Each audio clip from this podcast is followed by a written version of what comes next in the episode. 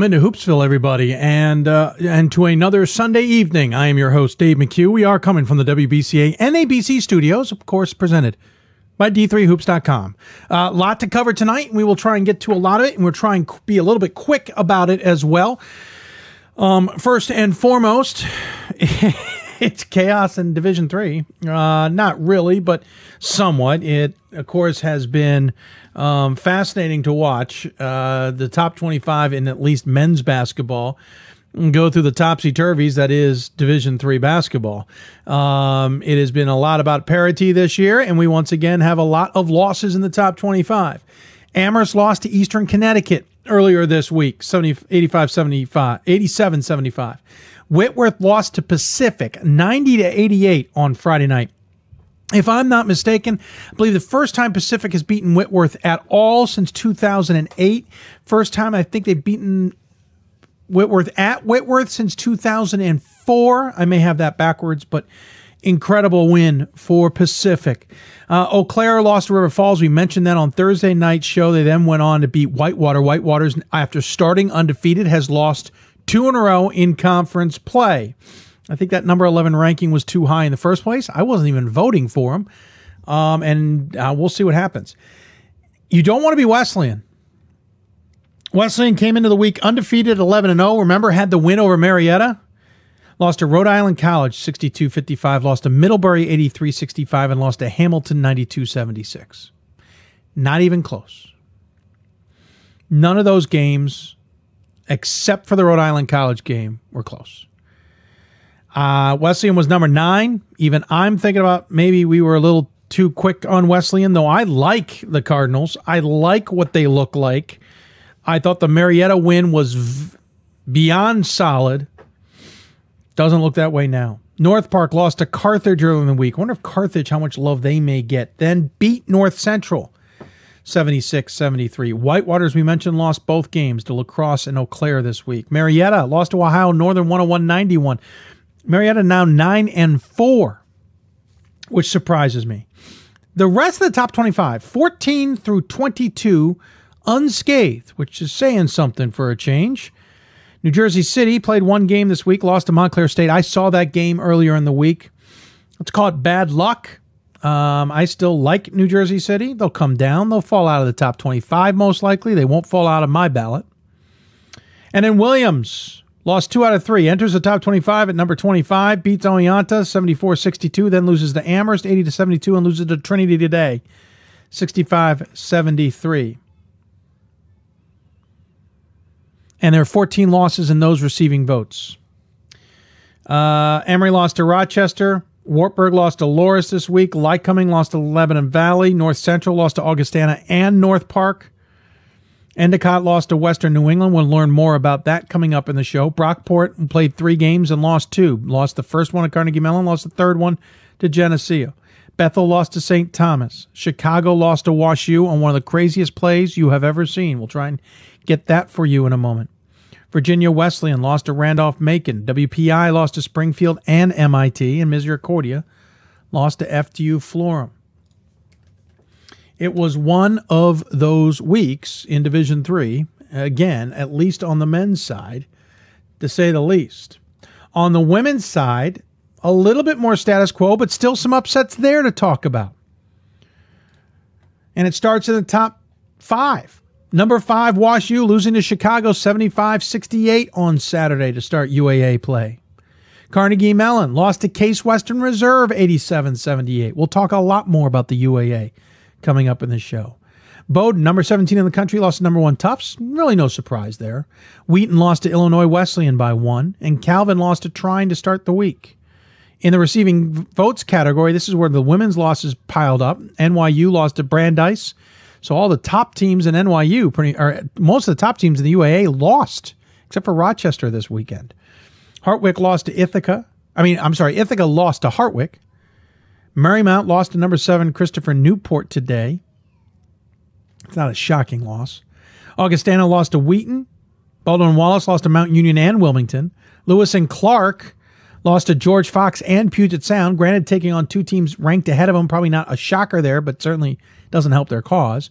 Stevens Point lost to Oshkosh on Wednesday, and Williams lost to Amherst No surprise there on Friday. So a little bit, a little bit more losses in the women's top 25. Definitely want to show you this video out of Chicago before we got to get going with the rest of the show because there's a lot to talk about tonight or today in the time uh, on the show, and we'll get you the the means of what we're getting to in just a moment. Um, just bear with me. I'm looking for my direct link. That would be a lot helpful, more helpful to get to the video I want. And here it is. So Chicago and Wash U came down to the end. Well, wrong video. Of course it was. Um, hmm. Here it is. Nope.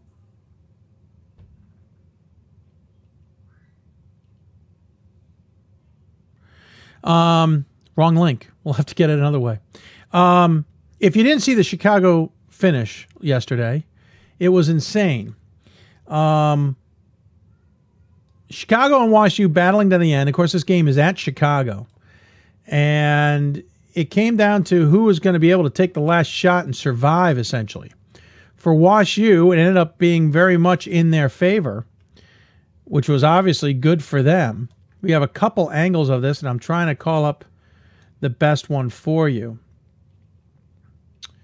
So bear with me. I thought I had this, and I don't. And this is also because a testament today of how crazy today was in general.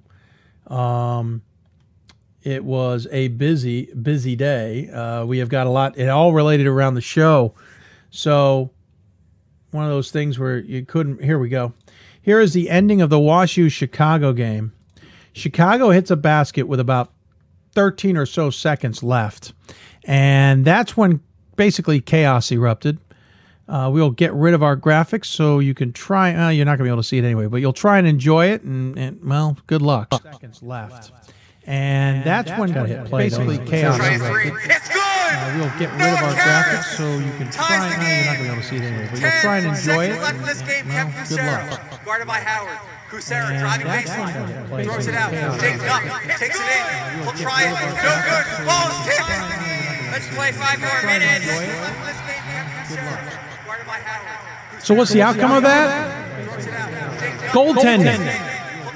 Hit the shot while it was still coming down to the rim. Everybody, hope you uh, despite the fact. Sorry. So what's the outcome of that? Hit the wrong button. Goaltending hit the shot no matter, uh, despite the fact that the basket had not, the ball was still in the air at the, at the buzzer. Even though the whistles had blown, even though the buzzer had sounded, the ball's still in the air. Don't touch the ball. Unfortunately, the player did. And we'll try and show you pictures later if we have time. Actually, I, I have those pictures possibly. Um, it was first off, if you're curious if if he got it in in time, the answer is yes. Um, we'll see if you can see this. Nah, you really can't. Just trust me. Got the shot off in time. Second of all, um, the ball was in the cylinder. Clearly in the cylinder. And you can't touch the ball, even if it doesn't look like it's going to go in. If it's going to hit the rim, if it's going to be in the area of the cylinder, and if it's on its way down, it's goaltending. So WashU beat Chicago on a goaltending buzzer beater three pointer, or maybe a deep two. I don't, I don't remember. Unbelievable finish, to say the least. Of course, there's argument of whether there was a charge there. I think it was a good no call. There's a charge question about whether it got off in time. Pretty sure it did and then the goaltending. So that's a tough way to take a loss, that is for sure. We'll be talking plenty about that down the road. All right, so here's the deal. We got a lot to talk about tonight. Um, Stevens Point was obviously the big story on Thursday. It continues to be a big story. The allegations coming out against Stevens Point, and they talk about those allegations. Basically, they got word from the NCAA. These are the allegations, these are the violations. So, what are you going to do about it before we send this to the infractions committee for them to decide? So, Stevens Point comes out says Bob Semling's going to be parked for 13 games, basically the rest of the season, I should say, which equals 13 games. We're going to put Kent, um, Kent, uh, their assistant coach, in charge of the team, et cetera, et cetera. Uh, please have mercy on us, is what they're saying. What does it all mean? Well, there's a lot of questions. So we went to Brad Duckworth, the athletics director at Stevens Point, former athletics director at Alverno, and women's basketball coach at Alverno. And Brad agreed to come on the show with us. We will hear from him as to the allegations and why those allegations aren't just allegations, why they mean more than just saying that they're allegations. Uh, we will also hear, then we'll switch into to coaches. We'll hear to Alex Lang, head coach at Brooklyn. Believe it or not, the Bulldogs women's basketball team in pretty good shape. In the CUNYAC, we'll talk to him about the Atlantic region. Also coming up, we will talk. We will introduce the WBCA Center Court segment. We'll talk to Thomas Cuddy, uh, Christy Thomas Cuddy from Emory. We'll also talk uh, women's basketball. Um, with uh, well, we'll go up back to the Central and talk Benedictine women's basketball with their head coach, and then we'll talk Endicott men's basketball out of the North uh, East with Kevin Bettencourt about his squad and the Triple C race. So that's all coming up here on Hoopsville. Plenty to cover, so we're going to get right to it. Coming up next, we talk to the Stevens Point men's basketball coach I'm sorry, the athletics director about the men's basketball coach and the men's basketball program. It's a must watch, must listen to segment. Here, pretty much the timeline. What Brad knew and what he didn't know before he took the job. And again, why these allegations are to be considered serious. He talks extensively with me. We appreciate it, and you'll hear that coming up. You're listening to Hoopsville, presented by D3Hoops.com. From the WBCA NABC studios. Don't forget, at the end of the show, we'll have the Hoopsville mailbag. If you got a question for us, email us, hoopsville at D3Hoops.com. We've got a few submissions that we will get to, but if you have others, please send them our way. Don't forget, if you're watching this on demand or listening on the podcast and have downloaded the podcast through SoundCloud or iTunes, you can participate in the mailbag as well. We'll take questions during the, the time we're not on the air and answer them when we're on the air. So make sure you email us hoopsville at d3hoops.com. Don't forget, follow us on Twitter at d3hoopsville as well, and much more. You're listening to Hoopsville, presented by d3hoops.com from the WBCA NABC, and ABC studios. Up next, Stevens Point women's basketball and men's basketball under investigation. Why the athletics director, or how the athletic director explains what's going on. My name is Marcus Walker. I was All State, won a state championship, a high school All American, and played college and pro ball. I play because I love the game. I grind to be the best. I sweat because I put in work. I'm strong because I believe. When I want to bring it before game time, I come to the house that college basketball built, the CBE. No matter your skill, take it to another level. Elevate your game right here at the College Basketball Experience at Sprint Center. I'm a Division III student athlete, and I know how powerful words can be. The term gay doesn't mean stupid, lame, or less than. So I pledge to speak up if I hear the term gay used in a derogatory way or any other homophobic terms. If you can play, you can play in Division 3. I'm a Division 3 student athlete and my teammates unconditionally accepted me as part of their family. So now I pledge to do the same for others. If you can play, you can play in Division 3. We've got more schools than Division 1, more fans than Division 2, and more upsets than March Madness. There's 800 programs with over 11,000 games leading to two national championships. And we've been covering it all for over a decade. From Eastern to Occidental, from Puget Sound to Piedmont, from Southwestern to the University of New England, and from Hope to Calvin. Nobody covers Division III basketball like we do. We're at d3hoops.com at www.d3hoops.com. Great moments are born from great opportunity. That's what you have here tonight. That's what you've earned here tonight. This is your time. Now go out there and take it. Welcome back to Hoopsville, everybody. Hope you uh, have been enjoying the show. Obviously, we are just getting underway. Uh, last block, kind of catching up on what we were unable to catch up on Thursday. Um, plenty more to talk about. We could do the show almost nightly, to be honest with you. Though honestly, we couldn't, but we could, uh, and we'd have plenty to talk about. well, there appears to be a problem with our video. Isn't that convenient? We will get to solving that as soon as possible. We taped a number of segments today, um, and so we will move on to another segment. Unfortunately, this will throw off those who were uh, checking in to time our show, as it were. but we will go to another segment. Unfortunately, I apologize for that for anybody who is tuning in. Um, we will get you the Stevens Point segment here later in the show. Um, I'm not sure the problem. We will find a way to solve that problem and get you that segment a little bit later. In the meantime, we'll take another break. When we come back, we'll talk Benedictine women's basketball. That's coming up here on Hoopsville. You listen to Hoopsville presented by D3Hoops.com from the WBCA NABC studios. More Hoopsville after this. My name is Marcus Walker. I was All State, won a state championship, a high school All American, and played college and pro ball. I played because I love the game. I grind to be the best. I sweat because I put in work. I'm strong because I believe. When I want to bring it before game time, I come to the house that college basketball built, the CBE. No matter your skill, take it to another level. Elevate your game right here at the College Basketball Experience at Sprint Center. This is our It's On Us pledge. It's on us to make a personal commitment to help keep all people safe from sexual assault, regardless of race, gender, sexual orientation, or ability. Not to be bystanders to the problem, but to be leaders of the solution. We invite you to join us in this campaign by informing your campuses about the It's On Us mission. We've got more schools than Division 1, more fans than Division 2, and more upsets than March Madness. There's 800 programs with over 11,000 games leading to two national championships. And we've been covering it all for over a decade. From Eastern to Occidental, from Puget Sound to Piedmont, from Southwestern to the University of New England, and from Hope to Calvin. Nobody covers Division III basketball like we do.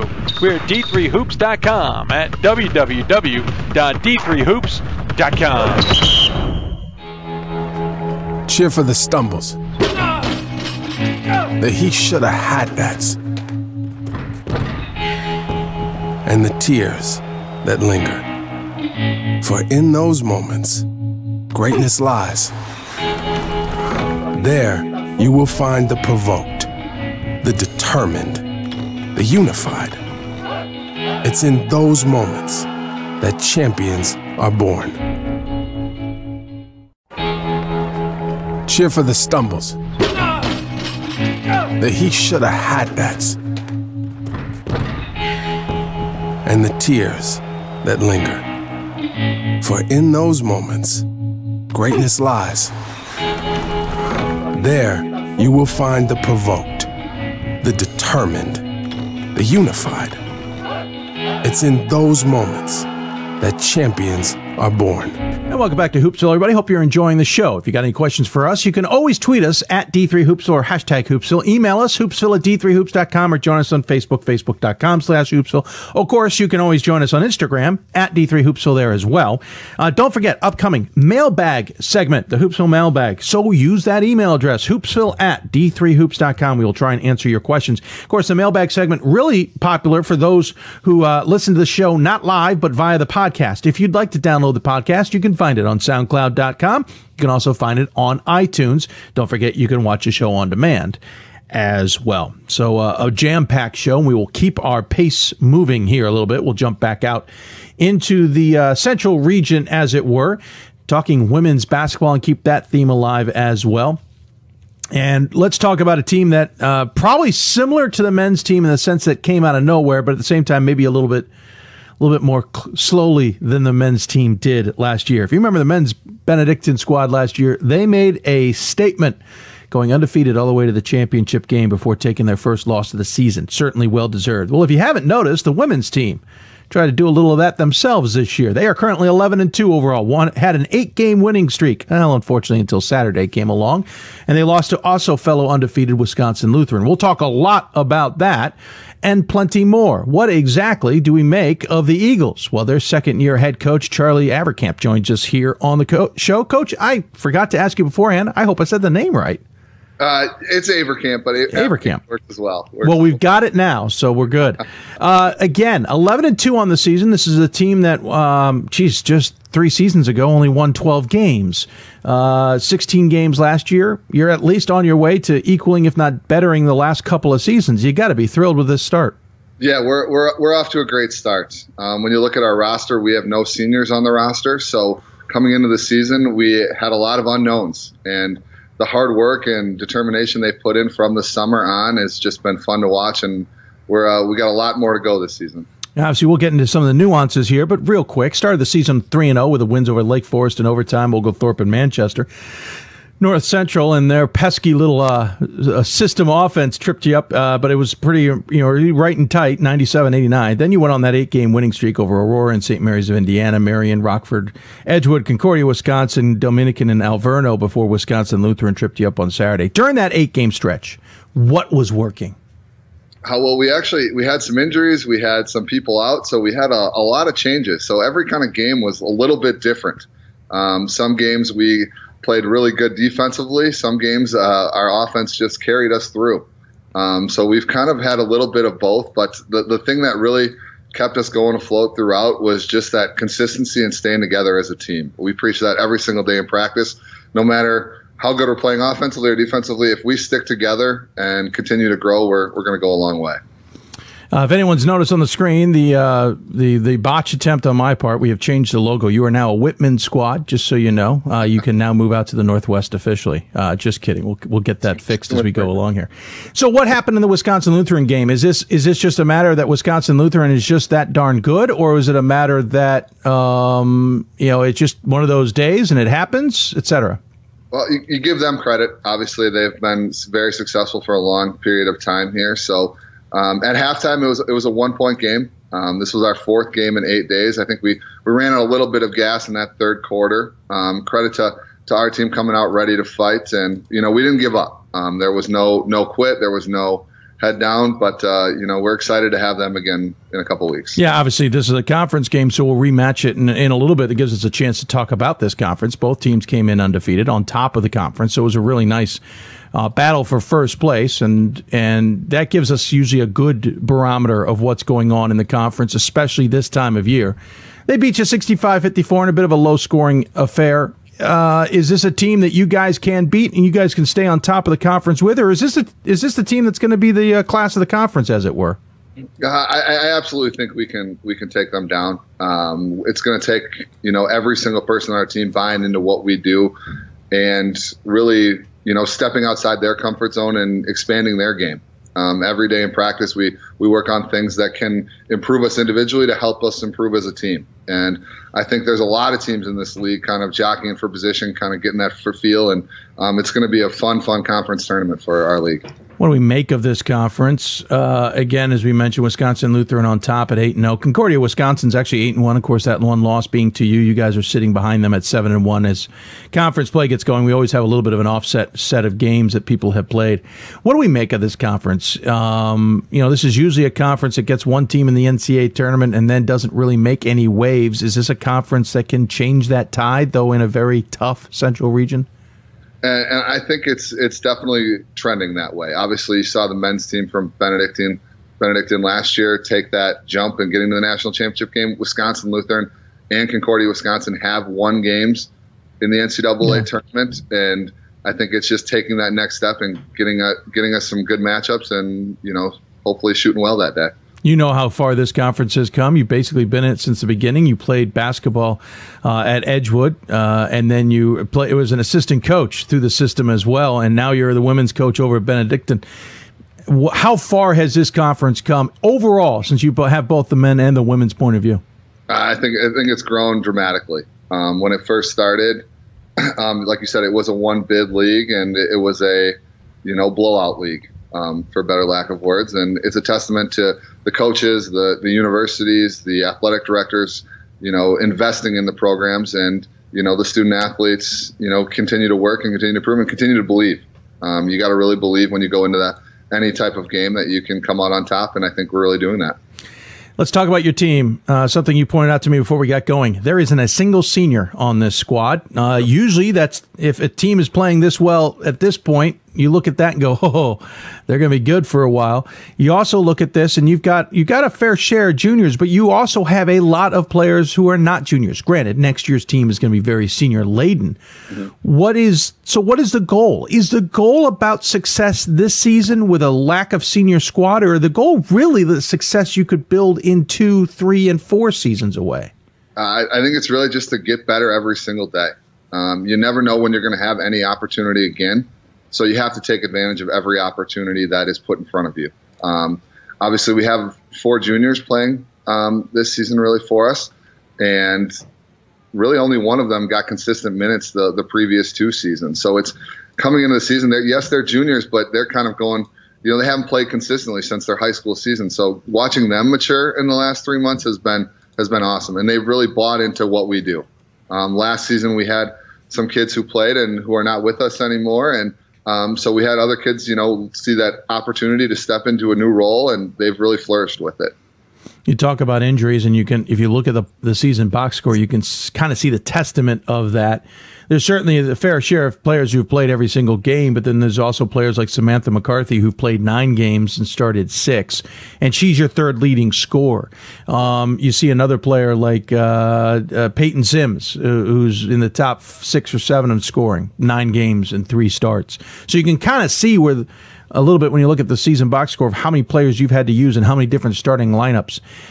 What's the what's the message to the team in that scenario? Because that can be both frustrating to a team because they don't feel any consistency, but at the same time can be very beneficial because a lot of players are getting experience they may not normally get.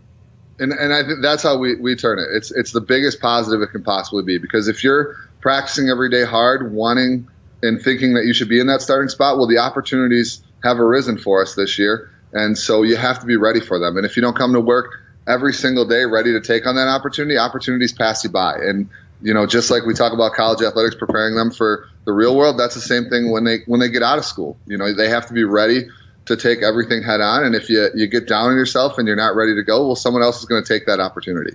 Let's talk about the team. You, uh, you're led by Deaza Williams, 13 games and 13 starts, 14 and a half points a game, seven rebounds a game, over an assist, almost assist and a half, uh, roughly a game, 14 blocks, which is more than a block a game as well, and shooting 38% from the floor and 83% from the free throw line. She leads the way, but you got three players. And by the way, I should point out she's a sophomore.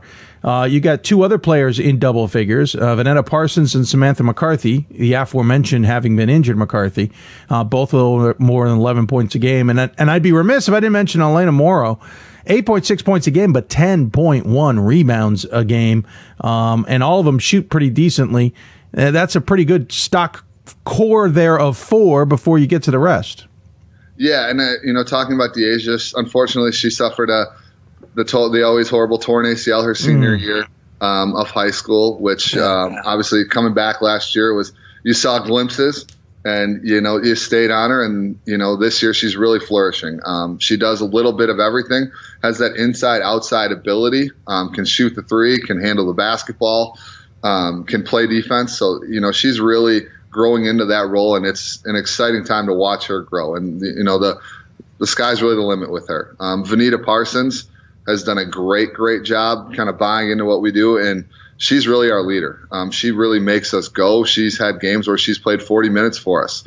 And, you know, when we take her off the floor, it's kind of, as a coach, you kind of start shaking a little bit like, how are we going to get the ball into our offense? How are we going to, going to score that way? But she's just an unbelievable player. Um, and, you know, you talk about Elena Morrow, just does all the dirty work. You know, every, single rebound, I have the the most confidence in the world that she's about to go grab that. She doesn't stop hustling. Um, I think the the only negative we could say about her, she gets a little too down on herself sometimes, um, and we're working on that with her. But it's just getting that confidence up to to make plays. And you know, you talk about you know Peyton Sims, Benita Drain, Roxana Gaddis, you know, coming off the bench, being able to score. Um, that's a huge, huge part when you have people that can score. And you know, Casey Williams and Georgia Alex Alexakos are two of the better defenders in the conference. You know, when they stay down, they're so long and athletic.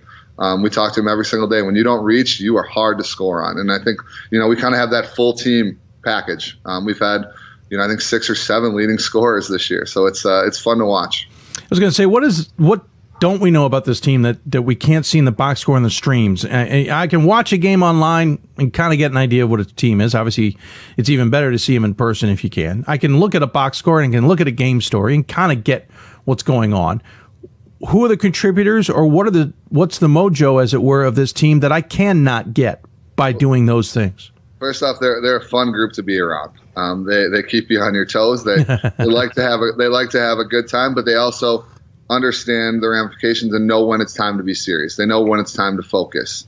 Um, they, we do have a lot of different people who can step up in different ways, and I think the best part of a team is when other people are stepping up, the excitement you see on everyone else's faces, and that's really kind of know when you when you have a team. When if they're not playing as well, they don't get down, but they're excited to see their team make it down, and that helps you know their spirits get up. And we're we're working on continuing to build that team culture and family culture every single day. So when I also look at the box score, I see that you're scoring 71.6 points a game, and I see that you're only giving up 59.9, a shade under 60 points a game. So is that a testament to the opponents you're playing, or is that a testament of the defense you are playing? We, when we want to defend, we do a great, great job defending. At times, we go through a couple lapses where we, we give up layups. We talk about, you know, we'll, we live with contested jump shots. We'll be okay with that. If teams are going to make contested jump shots against us and beat us, we'll shake their hand at the end. Um, but we don't want to give up the lane and give up free free baskets pretty much on layups. Um, offensively, we want to get that game up in the, the high 60s, 70s. That's where we, we struggled a little bit yesterday. Um, you know, had an eight point third quarter where we kind of came out very flat. But we want to get that game up into the 60s and 70s because we have, you know, the abundance of scorers who can do that for us. Well, and, and that kind of gets me back to that North Central game. If you look at it beforehand, you were at Manchester on November 19th and you beat them 69 66. And you look after the North Central game on the 26th of November and you were home against Aurora in conference play and won 60 to 48. Of course, that North Central game was 97 89 as you had to basically throw everything out the window and play a system game. How hard is it to prepare for a game like that? And how hard is it to get out of sync from that and get back to normal? Well, it, it was a little bit tougher this year. Obviously, um, you know, scheduling that four game kind of seven days really to start. This, yeah. um, you know, was a, maybe a coaching error, but uh, uh, it's kind of it was kind of nice this year. I think we we were at Manchester over the weekend. We really only had one day to prepare, so it's you don't they don't think about it then. Um, it's just let's let's go out there and play basketball. Obviously, the, the tougher part is coming out of it. Um, that was right before Thanksgiving. Obviously, we give them off Thanksgiving Day. They get to go and be with their families. Um, and then we come back and play an Aurora team who runs their stuff so well hmm. um, and slows the game down. So you just played a track meet. Now you have to play a slowdown game. So I, I, I, it made sense. We talked about halftime. We understand why we're struggling a little bit right here. But, uh, you know, it's a testament to them. And, you know, especially that first part of the season, not a lot, not a lot of them knew. Um, it was new to a lot of them that. So we'll be okay. So you're pretty much halfway through the season. Yeah, 11 and 2 overall, you know, 25 game schedule. Obviously, it's conference uh, run the rest of the way. What's the message to the team as you've hit the midway point of, uh, you know, and you're 11 and 2, and obviously we multiply out your 22 and 4, which would be spectacular. But how do you keep them focused? What's the message to the team at this point in the season, and and what should we expect in the second half? And uh, it's just that every game matters right? That you know the, the Wisconsin Lutheran game. You know, obviously everyone sees it on paper. You know, it's it's hard. You know, both teams undefeated. You're going to look at that game, but it's the matters the same in the standings as the game Wednesday against Concordia Chicago does, and it's just that next game. And we talked to them. You know, we, you'll always look back on the great first half you had, but now it's time to move forward. Um, nothing that we did in that first half, we really need to look back on right now. It needs to continue to be growing and just moving forward mantra. Well, it's certainly interesting to see how well you guys are off to. Like we said, eleven and two overall, certainly impressive. Seven and one. We should point out, by the way, we pre-taped this interview reluctantly on my part, um, as you are you have to apparently attend the Green Bay Packers playoff game. As a Chicago Bears fan, I I can't believe I'm allowing this to happen. In other words, allowing you to come on my show pre-taped. Uh, versus uh, going to the Green Bay game, I, I will say enjoy the Green Bay game, but I'm I have no affinity whatsoever for how it how it turns out. I hope Green Bay loses. Yeah, well, they're they're about to take down the Giants and make that run to the Super Bowl. But oh, have Aaron Rodgers, you can do anything. Yeah. Uh, what were you saying about halfway through the season? Uh, we were ready to go, relax, right? Uh-huh. Yeah. It says relax, so yeah. we relax and we'll yeah. it's amazing, Packers fans. I've I've been surrounded by them for a long time in my life. I can't little, figure them out. A little delusional sometimes, but we're yeah. always we're always about the green and gold. Yeah. Well, I got that World Series, so I'll just I'll just sit on that. that is true. You, you, Hundred years. It took a while. Hey, you know what It's it's like a good wine. Yeah. You get to enjoy it more when it's not really. It was frustrating. Let's be Savor- honest. You savor it. Yeah, right. Well, congratulations. Seriously, uh, eight winning, eight game winning streak. Unfortunately, came to an end against Wisconsin Lutheran, but obviously, eleven and two is a tremendous start. You're uh, you're having a pretty darn good season uh, by these standards, and I certainly congratulate the team and congratulate you on that. As always, we give the coach the final word. Any final thoughts you'd like to share with those who may be tuning in? I just want to thank everyone for all the support. Um, obviously, coming from Concordia University, Wisconsin, Coach Stacy Burner Jones does an amazing job up there. Wouldn't be where I am today without her and her, all of her support and teaching. And you know, it's like we talked about a little bit. The men's team at Benedictine has kind of showed us the way. Um, I think it's great for our players to be able to see that last year. Um, and you look at the success of other programs in the school. You know, softball. Um, you know, one game away from the college, the softball World Series baseball coach um, coming to Benedictine, who is who has been there before, been one win away from the College World Series. So it's it's an exciting time to be an Eagle, and you know we're uh, we're excited to be there, and you know looking forward to the rest of the season. Very good. Well, good luck, like I said, and we'll look forward to seeing how how it does turn out in the second half. Thank you. Go Eagles. Go. At least you said Eagles. Charlie Avercamp joining us from Benedictine. They will again uh, on Wednesday be home against Concordia Chicago. Then they take on Concordia of Wisconsin on Saturday, uh, home and then away. Obviously, the whole second half of the season still yet to play. They're in pretty good shape though in the NACC. We'll see how it goes the rest of the way. When we come back, we still have the Hoopsville mailbag. Don't forget, email us hoopsville at d3hoops.com or uh, and, and plenty more on the show. I mean, for that matter, you know how long this show can go. We have plenty more ahead. You're watching Hoopsville, presented by D3Hoops.com from the WBCA and studios. More Hoopsville after this.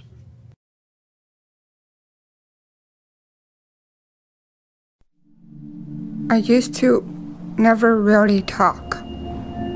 Ever. Uh, I was afraid if I said something wrong, everyone would laugh at me. But then I started to play golf with Special Olympics. It helped me to find my voice. And now everyone else is speechless. This is why we love sports. It's in the way they play, free from the pressures and all the money talk. Playing for simply the love of the game, where everyone has a shot at their definition of success on and off the field. This is what we love about sports, and what we can still love about college sports.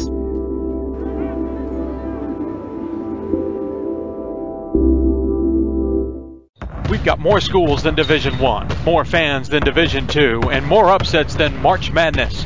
There's 800 programs with over 11,000 games leading to two national championships. And we've been covering it all for over a decade. From Eastern to Occidental, from Puget Sound to Piedmont, from Southwestern to the University of New England, and from Hope to Calvin. Nobody covers Division III basketball like we do. We're at d3hoops.com at www.d3hoops.com. We are calling you, all of you. We are calling all Division III schools to join our cause. It's on us to start the change. It's on us to be the change. It's on us. It's on Division 3. It's on all of us to stop sexual assault.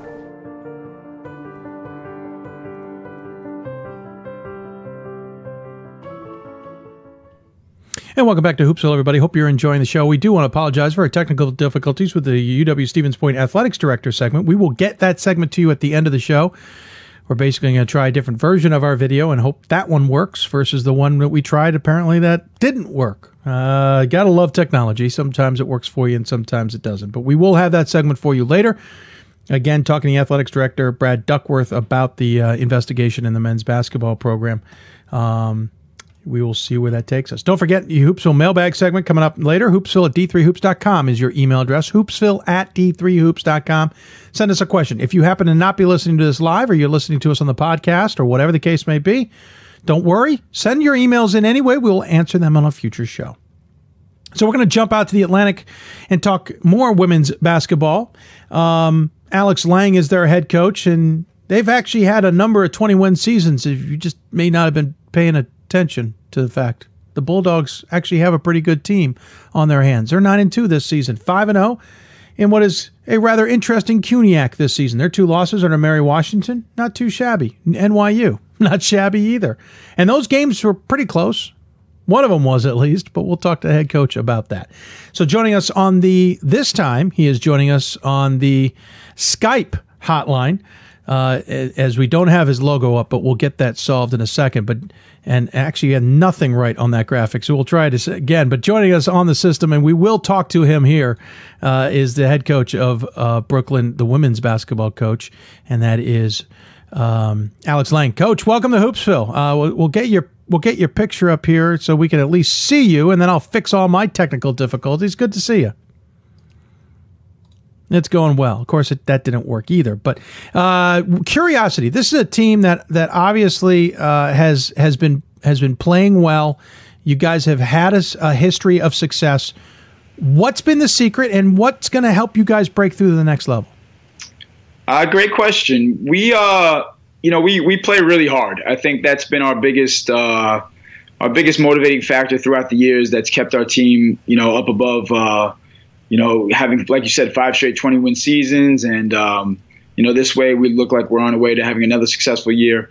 Uh, we play really hard defense. Uh, defense has been the name of the game for us. Uh, we really have prided ourselves on on holding other teams to, to tough shots, and and really uh, we mix things up with some zone, some man, and some pressure. But throughout the years, we've really tried to give a lot of effort on the defensive end and we play a fast-paced style of basketball as well, which um, you know can sometimes wear other teams down, and and you know we put a lot of pressure in both our zone and our man. So we we've really played, uh, I think, a tremendous amount of defense, and we for our conference we're one of the deeper, bigger teams, and we you know have really done a good job in terms of. Uh, using our depth to our advantage. And, um, you know, last few years we've led our conference in rebounding as well. So whenever you can rebound the basketball, that helps. So. Yeah, rebounding certainly key. Defense, as they say, certainly key as well. What's but what's the, what's the what's the challenge then? Because this is obviously we talk about 21 seasons. You had you're 22 and 8 in, in 2012, 24 and 7 in the next year, 22 and 8, 22 and 7, 21 and 8 last year. But that's about the crux of what we hear from this team, and and, yeah. and maybe it's a CUNYAC, and maybe it's Sage that was certainly good the last couple years, and some other teams as well. What's been keeping you guys from maybe taking that next step? Yeah, well, I'll just correct you for a second. It wasn't Sage. Sage is in the skyline. But, oh, that's uh, right. I apologize. It, yeah. No problem. Uh, yeah, we. I mean, we've been right at the top of our league. Um, you know, we've had some nice wins non-league as well over the last few years. Uh, we did knock off NYU a few years ago. We've beaten Stevens and some of the NJAC teams over the last few years.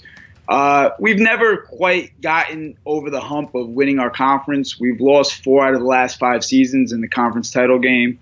Three of those times were to Baruch when they had their really good teams, and then last year we lost in overtime to Lehman in a really hard fought game. Um, but I, I, think you know, just answering your question, uh, you know, continuing to get over that threshold uh, will be, you know, basically uh, I think a matter of our disposition as a team and how we decide to mature throughout this year. I think we have all the talent in the world this year, and we really have a team that's, um, you know, we have seven seniors on the team and and a very uh, a very veteran crew and a very self motivated crew, and I think that we're going to have a great season. Uh, whether you know we can go on and win the conference and be in the NCAA tournament is, is a matter of you know how we play in February uh, overall, as a, as a program, I think we've kept moving in the positive direction and uh, we've continued to improve every year. Uh, I really see our program continuing that trend. Uh, one of the things that's helped us has really just been our recruiting. Uh, when I first took over at Brooklyn, the team was actually 0 26 the, the year prior to me getting there. And our first few seasons, we went six years. This is my, my 15th season. We went six years without getting to 500. And then the last eight seasons, we've been over 500 every year.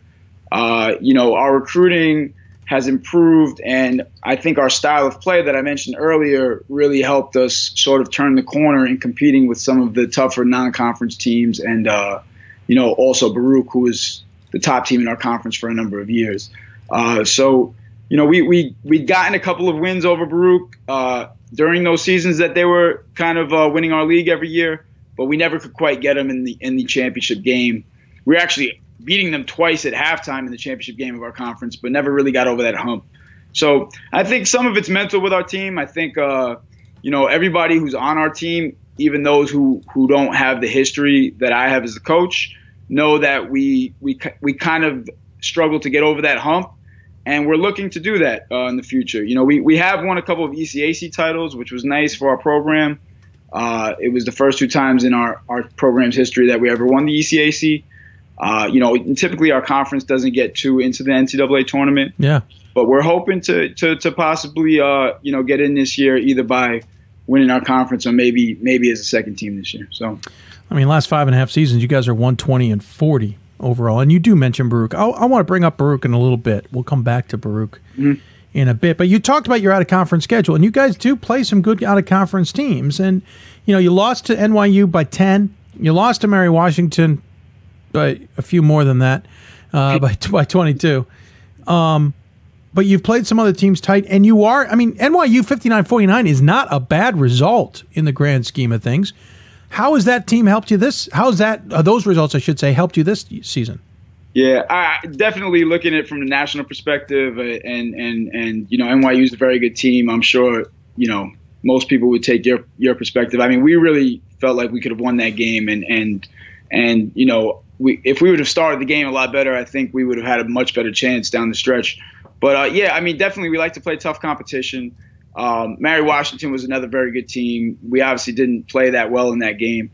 Um, it, it, was our first game after our finals, which we take a long layoff lay, layoff after, and typically we don't necessarily play our best basketball in that first game back. But it was a good chance for us to play a nationally ranked team down in Florida, and we had a great experience at that uh, that Land of Magic tournament. So it, it was a great experience for our team, and I think it's going to toughen us up when it comes down to league play.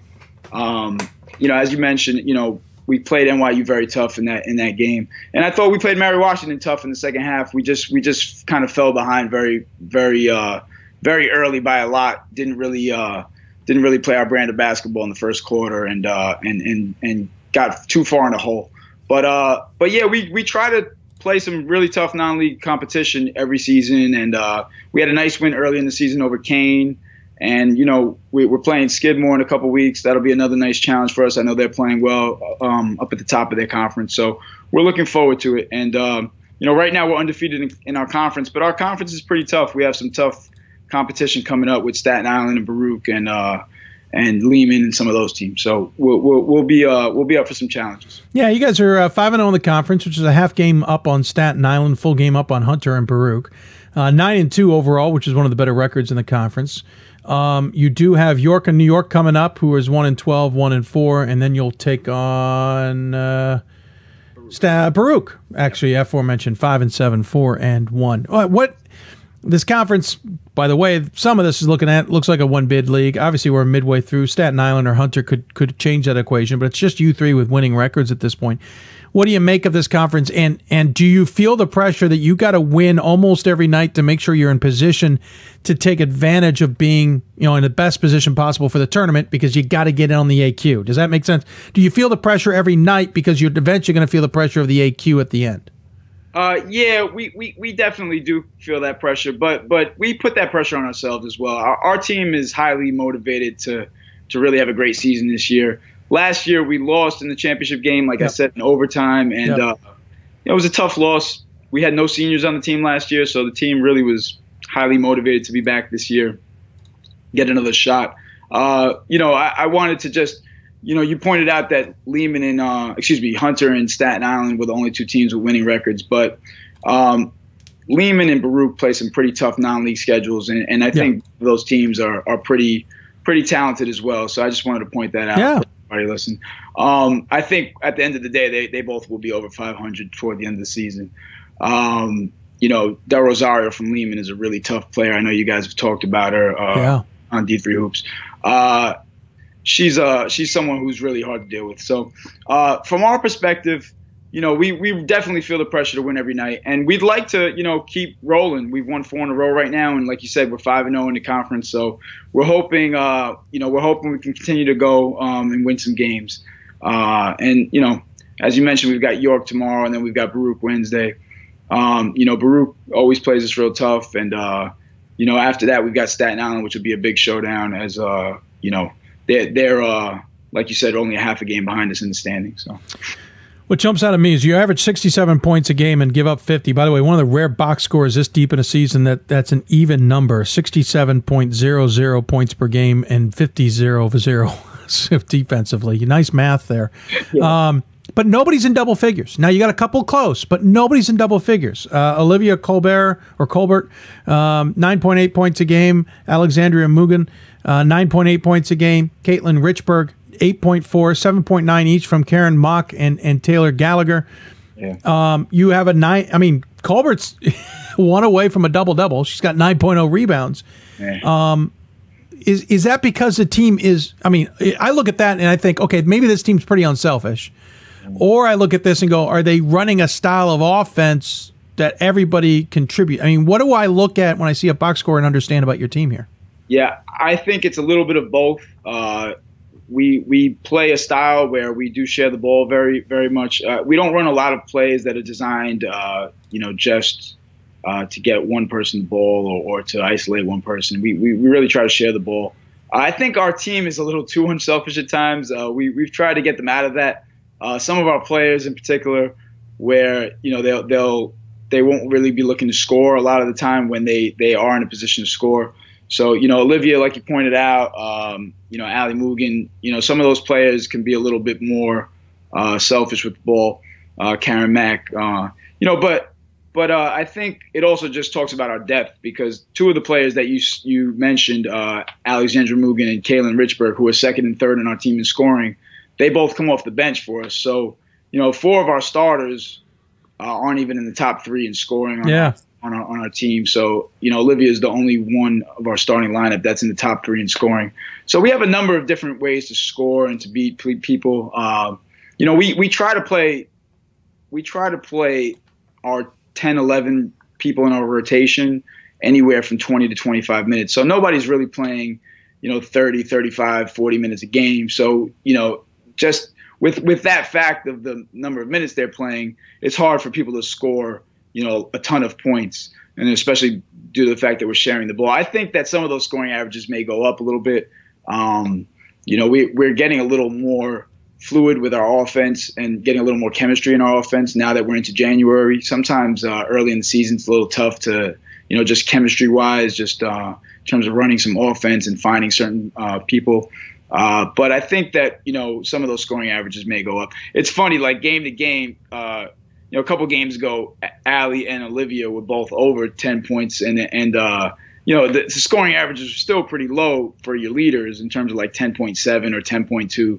But now that we've had a couple of games where uh, they were a little bit of routs, we, we didn't play them as many minutes, and, and you know they didn't put up really a lot of points, and now they're at like 9.9 or whatever it is you mentioned. Yeah. So nobody averaging 10 points a game. It's pretty weird for a team that's nine and two, but uh, but I think it's a good sign for us. We have a lot of different people that can score. As you mentioned, you go about 10 deep. 10 players have played 10 or 11 games. Uh, if you go down to eight or nine games, you're down to 13 deep. Uh, as far as double digits in terms of average minutes, that's 12 deep. Of course, this team is seven seniors on it. So not only are you you willing to go deep onto your bench and get as many people into the game as possible, but you got seven players who understand this is it. Yeah. Uh, in my career, that that's got to add an interesting dynamic to everything. Yeah, it definitely does. Uh, you know, it's it's any coach will tell you it's nice having seniors because yeah. there's a little bit of sense of urgency. You know, you can motivate them at times. You know, by telling them, hey, this is you know this is your final chance, and this is really when you've got to get done. Uh, I think you know, even though we all have that realization, sometimes your seniors miss the boat on it a little bit. Still, you know, they they I think young people in general they they always think they're going to have more cracks at doing something. you know, it's it's they don't quite get that this is you know the end of their college career. But at the same time, uh, we we've got a really uh, mature, you know, responsible and and self motivated team that I think is really uh, making the most out of their season so far, and, and really, I think, going to work hard down the stretch. You know, I really enjoy this time too. For us, it's intersession right now. There's no classes going on. You can see like a, a big weight's been lifted off of some of their shoulders in terms of not having to worry about classes and finals and all those sort of things. So they can just concentrate on basketball a little bit and and and you know develop that chemistry that we talked about.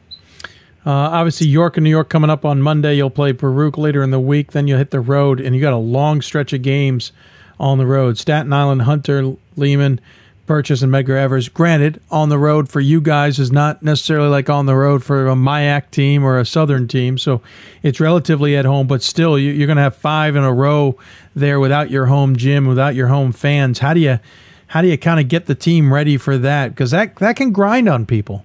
Yeah, yeah, it definitely can. And and uh, you know, our team, uh, for anyone who's been to our gym, we have a, a nice little um, setup and, and I think a good home court advantage with our fans and our cheerleaders and, and, and the environment we have in our gym. So sometimes when we go out on the road, it really takes a lot to motivate the team just because, you know, some of the other gyms we play, play in aren't quite as loud or aren't quite as, you know, uh, comforting to our team. And, and so, you know, you know, I think that you know our team will be motivated. But like you said, it's it's tough playing all of those consecutively. Uh, just the way the schedule worked out this year, we've got a lot of home games consecutively, and then a lot of road games consecutively. Then we're back at home to close out the season with a lot of home games. So, you know, I think uh, I think our team will be very motivated for those games because a, a bunch of those conference games that you met, mentioned uh, are some big ones for our season. Um, you know, uh, we beat Hunter the first time we played them, uh, but they're a good team this year. They're having a good season. Lehman, same thing. We beat them the first time we played them. However, we'll be going back to their gym. The Staten Island game, like you mentioned, that's a, a big showdown. Uh, team we've matched up with over the last few years had a pretty good rivalry. So, um, you know, some of those games are going to be really, uh, really intense, and, and I think our team will be pretty motivated. So, it, it, you know, it's definitely tough going out on the road, but but we're having a great season. I think we'll keep it going. Before I let you go, I want to talk about Baruch. Baruch at this point is the first of the three cases that have caught the Division Three attention in the uh, last six months or so. Obviously, Baruch's case came out over the summer, so it didn't get as much attention. Um, I can go into my opinion for the umpteenth time on it if we want, but that's not necessarily what I was asking you about. But you guys had to play this Baruch team who had a head coach who basically, along with a vice president, was finding ways to get players onto the team that shouldn't necessarily been, or at least got some advantages, or got to stay on the team through some advantages. They obviously worked that way, or used that to, to the to the tune of a couple conference championships and NCAA tournament berths. What's it like to be in the conference, having had to face that squad, probably with players who shouldn't have been there in the first place? Um, and then to see what happened over the summer, and then on top of that, to see what's happened to Thomas More and, and what will happen possibly to Stevens Point.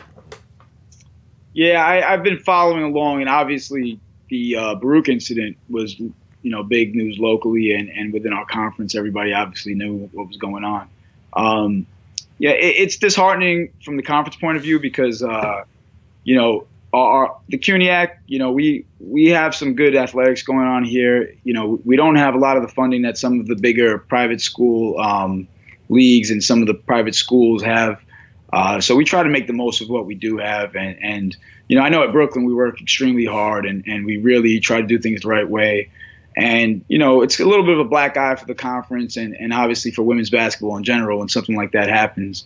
Uh, you know, Baruch had some great teams those years, and we faced them, you know, three times in the conference championship game, and we lost all three times. So obviously, it's a little frustrating when you hear that there was rules broken and that sort of thing. Um, but you know, as a coach, from a coach's perspective, you you know you try to prepare your team, and from an opponent's perspective, you know we were preparing for the team that we were ready to play. We you know we're obviously not getting caught up in you know what was going on behind the scenes. Um, you know, it, it's it's it's unfortunate that some of those things occurred, and it's unfortunate, you know, that that uh, that you know people look at that error now and will say like, what if, and and yeah. you know all those things. Um, you know, it's it's uh you know, it's definitely unfortunate that it's happened at some other schools, especially, you know, Thomas More won the national championship. Uh, you know, that's that's definitely unfortunate that they have to deal with a situation like that, and that the the rest of the country has to deal with a situation where, you know, they, the the championship is now compromised to some degree. Um, you know, it's uh, it's from from the CUNYAC's perspective and, and from Brooklyn College. You know, um, I think that it seems as though whatever went on in the past, it looks like Baruch is trying their best to clean things up and and you know, so we're looking forward to moving forward and, and competing against you know them and the other schools in our league. Obviously, um, you know, it, it's it's you know, I, am sure uh, the student athletes that are involved have a little bit of a different perspective from a coach and an administrator. you know, I, I think it's it's it's obviously unfortunate that it happened, but uh, but you know, at this point, you have to move on and and and, and move forward. So, uh, quickly, in your opinion, should any of those players be considered ineligible, and thus should they have vacated those those conference championships? I know it doesn't give you the crown. Yeah. It doesn't give you the opportunity to have gone to the NCAA tournament, but do you feel that maybe they, they had an advantage that just was a little too too much?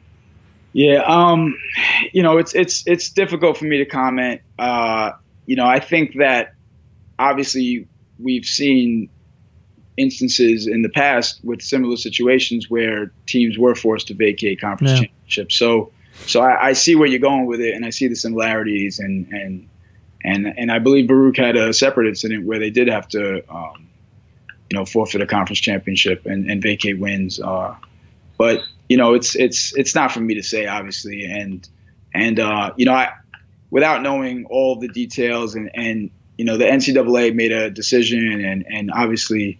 You know, there was some punishments that were handed down, and you know they can't compete in the conference championship this year, which is a pretty big punishment. So, you know, I think uh, at this point, you know, you, you just have to, you know, uh, understand what happened, and and you know, uh, you know, for us as college basketball coaches and administrators, try not to let things like that happen in the future because it tarnishes all the hard work that we Yeah. put in. And you know what this is really supposed to be about, which isn't isn't about you know punishing people and that sort of thing. It's really supposed to be about letting people, you know, uh, go to school and, and get a degree and also shine on on the court. Yeah. Well, I appreciate your perspective. And first chance we had a CUNYAC team on to, to discuss it, so I appreciate getting your point of view, especially considering you played them, as you said, three times in the conference championship game. You got to know that team just a little bit. Yeah, we know them pretty well. Yeah. Well, Coach, appreciate you taking the time to join us. Uh, as always, we give the coach the final word. Okay. Any final thoughts you want to share with those who may be tuning in? Uh, you know, hey, I, I look forward to uh, meeting some of you some of you coaches down the road, and and hopefully we'll be in the tournament this year, and uh, we'll get a chance to uh, play some high level basketball. We're looking forward to it. Well, we're looking forward to seeing how the team does the rest of the way, too, Coach. Good luck. Great, thank you. Alex Lang joining us from the uh, Skype line, thanks to the city of Salem. Uh, again, they uh, play Monday against York of New York. Then they'll take on Baruch. Those are two home games before a game of stretch of five on the road. Then they'll finish the season five of seven at home. So they'll try and take advantage of the road and home schedule the rest of the way. Nine and two overall, five and zero in conference play. When we come back, we'll go to the WBCA Center Court. Christy Thomaskutty from Emory will join us. You'll listen to Hoopsville presented by D3Hoops.com from the WBCA NABC studios. More Hoopsville right after this. College basketball lives in Kansas City at the College Basketball Experience at Sprint Center. The College Basketball Experience is the place to get your game on. It's not a museum, it's an experience you won't forget. Discover the history of the game in the National Collegiate Basketball Hall of Fame, featuring the Gallery of Honor, Mentor Circle, and Honor Theater. Suit up in the latest CBE logoed Nike gear at the CBE Hoop Shop. Elevate your game today and visit the house that college basketball built. It starts right when you hit the court. You imagine your finest moment. The game winning shot that gets you to the dance, a monster dunk or no look pass, and cutting down the net. Sports lets us dream of our own success and prepare us for our finest moments on and off the court.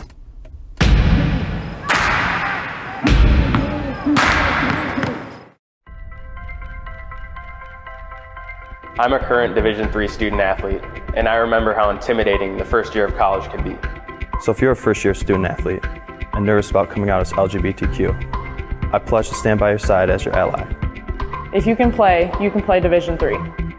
We are Division III student athletes, and you can be too. If you can play, you can play in Division III. I did receive a non-athletic scholarship upon entering uh, school. I got the presidential scholarship, which was huge for me. I think there's more opportunities for academic scholarships in Division three. I did receive academic scholarships. Just being involved on campus, being a leader, all those things combined kind of get me recognized. It's a great experience for me.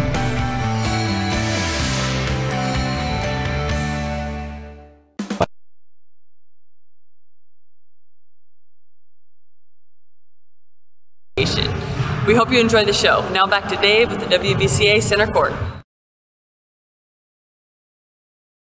And welcome back to Hoopsville, everybody. Hope you're enjoying the show on this Sunday evening. If you've got questions for us, email us, hoopsville at d3hoops.com. We'll include those questions, if we can, in our mailbag segment coming up here shortly. Also, don't forget you can tweet us at D3Hoopsville or hashtag Hoopsville. Uh, tw- uh, join us on Facebook, I should say, facebook.com slash Hoopsville, where, of course, we are streaming the show live tonight. And you can also join us on Instagram at D3Hoopsville there, though we don't tend to follow the show as much on that locale. You can certainly use that to stay in touch, find out who guests uh, are, and when we hit the road and travel, find out where we're headed. You can do that through Instagram, Twitter, and Facebook. Of course, email is, as always, as we mentioned at the beginning, hoopsville at d3hoops.com. Course, we always say that Hoopsville presented by D3Hoops.com from the WBCA NABC studios. You may notice I'm wearing my WBCA polo today. Well, that's because for the first time this season, we are breaking out the WBCA Center Court, segment we brought to you first last year. We'll be bringing the NABC Coaches Corner coming up on Thursday for the first time this season as well. WBCA and NABC have been great partners with us, the WBCA, for the last two seasons. And uh, as a result, it gives us an opportunity to talk to coaches, not only for what they're doing with their team, certainly, but also what they do off the court or way, ways that they give back, especially to an organization like the Women's Basketball Coaches Association. One person in particular who uh, gives back to the WBCA and has certainly been um, an integral part of the WBCA and, and really center court as well. And of course, our segments here on the show, that'd be Chrissy. Christy Thomaskutty, the head coach for Emory, and she joins us on the City of Salem hotline. Coach, welcome to Hoopsville. Thank you so much for having me. Thanks for being the inaugural guest of the WBCA Center Court for this season. We'll break it in with you, as it were. Um, first and foremost, we should say we are pre taping this segment as you have had the uh, unfortunate, maybe fortunate opportunity of being stranded in an airport thanks to the weather up and down the East Coast. Without a doubt, played at Rochester yesterday. Um, got on a bus to travel over to Buffalo on what we thought was a flight home through Charlotte, and waited six hours before they told us with maintenance issues we couldn't fly out. So we have been in a lovely hotel across from the airport for the last uh, eight hours. Yeah, nothing like nothing uh, says uh, mid-season basketball like spending the uh, a full day in in the Buffalo area and doing nothing. Um, you got to love it, and of course, you live in an area that can get get kind of crazy with weather, and Charlotte's not that much different. So this is kind of par with the course sometimes for you guys. You know, we've been really blessed because usually we fly Delta direct, and so we don't. This isn't the first time in, in my tenure at Emory that we've had a delay like this. And you know, we just I kept saying last night to our kids, we're just really blessed. One, that we're not sleeping in an airport, and two, we're not missing class, and that it, within the UAA it was just a single game weekend for us as well. So we're not missing anything big picture. Uh, but I think we're all craving the comforts of home right now. Yeah, I can imagine that. Yeah, you're right. It is only a single game. It's not like you're hop skipping around uh, through Chicago and St. Louis or New York and and and uh, Boston or Cleveland and Pittsburgh. So certainly this is a little bit of an advantage. If there was any ever a time to have it happen, it's this one. But you guys have to be ready for anything in UAA travel. You really do. As we mentioned, the cities that you may have to go to, you have to be prepared for the you know one of these scenarios to crop up its head in January and February. Yeah, like I said, this is the first time in my tenure, and I think we're going 14 years at Emory that I've ever had a delay like this. That's amazing. And we've been really, bl- yeah, we've been really blessed. I mean, I think the good news is for us, a lot of times it's just getting out of Atlanta because we're not equipped with to, to deal with the bad weather. You know, up here in you know whether we're in Rochester or Buffalo, I know it could be a you know a blizzard out. We're still going to get out because they're used to it. Uh, so you know, again, it's it's a great lesson for our young our young people because you learn very quickly you can only control what you can control, and weather and flight delays are not one of them. Obviously, had to get things underway at Rochester to start it, which means Rochester will be coming to you. But of course, you have WashU and Chicago next weekend. so, if anything, you are going through the gauntlet of the uh, of the UAA schedule to start the season. You know, WashU team that was ranked number five, but lost to Chicago yesterday, and a Rochester team ranked 22 who you lost to. This is a heck of a way to start UAA season. It's never fun. it, it just started plain and simple. You know, everyone's like Happy New Year, and I think for every coach in the UAA, you you kind of say yes, but you know what's coming. Yeah. Uh, and you know, obviously, starting on the road at Rochester, a really good, well coached team uh, with an All American and Alex Leslie. Um, you know, it, it's ready or not, so to speak. And I thought we battled, but I thought. You know, Alex Leslie made some incredible plays down the stretch and did what an All American like she is did for her team. And, you know, unfortunately, they came out with a win. Uh, obviously, you'll be home against WashU and Chicago, then back on the road up in Cleveland and Pittsburgh, and then back home against Brandeis and NYU, then uh, on the road to New York and Boston. It's an interesting UAA schedule every year. How do you guys prepare for this? I mean, because you do you do anything during the regular season to kind of gear up, especially for the underclassmen who maybe haven't gone through this, or is it more a baptism by fire? I think it's really baptism by fire because no matter how much you travel, how much you play a tough schedule or who you play, there's just nothing like it. You know, every game, you know, what you've been able to get away with is taken away. And I think that's really hard for young players to adjust. You know, I think it's hard for every young player as well to start balancing the true demands of their academics with the travel and intensity of play. And so, you know, I think it's always, I think the most gifted teams in our league are always probably the more veteran led teams, um, and who have freshmen that, you know, either hit the wall a little bit early and recover quickly or, you know, they're blessed and it doesn't really hurt, you know, affect them as much as it might some other young players. Um, but I think that's what makes this league so exciting. Obviously, the UAA is, is deep, especially on top, as we mentioned, Chicago and WashU and, and, and Rochester all ranked or nearly ranked. Chicago certainly will get some attention after their win yesterday. Uh, you guys have been in the conversation, as you and I have talked about in the past, quite often as bit, but you can't overlook. I haven't even mentioned NYU, by the way, who's been ranked. Uh, you, uh, you know, who's also very good. So this makes it already five deep, and we haven't gotten to Brandeis, Case Western, and Carnegie Mellon, who's having a tremendous season, uh, building off a tremendous season last year. There's just no rest for the wicked. No, and then you know you look at you talk about Carnegie Mellon with their All American post player and Lisa Murphy, and they were beat yesterday yeah. by Case Western, who's you know I mean they've had, they're getting kids who are averaging thirty points a night, uh, and so you know Jim Scheibel, the head coach of Rochester, and I were talking about last night.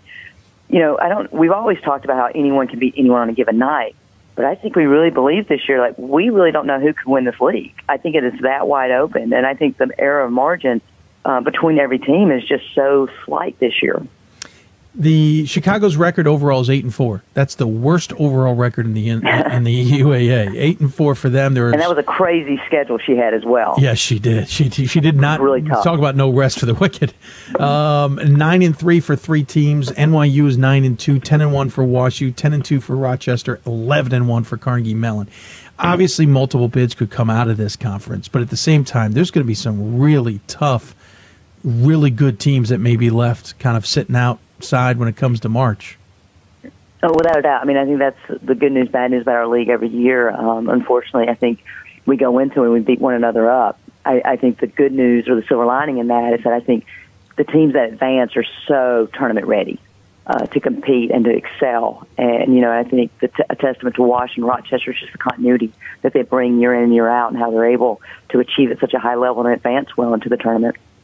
You have a three senior squad, a lot of freshmen, a lot of sophomores, no juniors. So this is an interesting dichotomy here. You've got an, an, a three upperclassmen who are basically teaching the ropes to everybody else um, on, on how you get through all of this. Of course, you're led, though, by a sophomore in uh, Ashley Right. Oldshue at 16 and a half points a game, 7.8 rebounds a game. Uh, Shelly is a, a Canuet? Canute. Canute. Ah, very nice. You just forget the I. Canute, 13.1 points a game and 2.7. And Canute is that senior. So, you know, what is the balance for your team with those three seniors and then pretty much all underclassmen? You know, I think our seniors done a great job just trying to lead by example. I think they've taken lessons that they've learned throughout their, you know, three previous years and have really tried to use that, use those to teach our young freshmen. I think at the same time, we've also really believed that the naivety of our freshmen is bliss, and we haven't wanted them to get overwhelmed. You know, I thought one of the issues during game yesterday is our freshmen wanted it so badly, and we just came out like gangbusters, and then you just felt like they couldn't catch their second wind.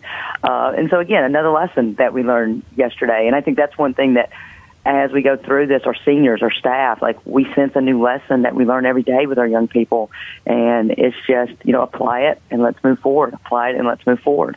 Of your 13 players on the listed roster, 11 are from different states. You have 11 different states represented. So not only do you have, you know, a dichotomy that comes in general, but a lot of schools, you know, may have a lot of commonality, maybe a lot of states, so players may know each other or have played with each other or against each other.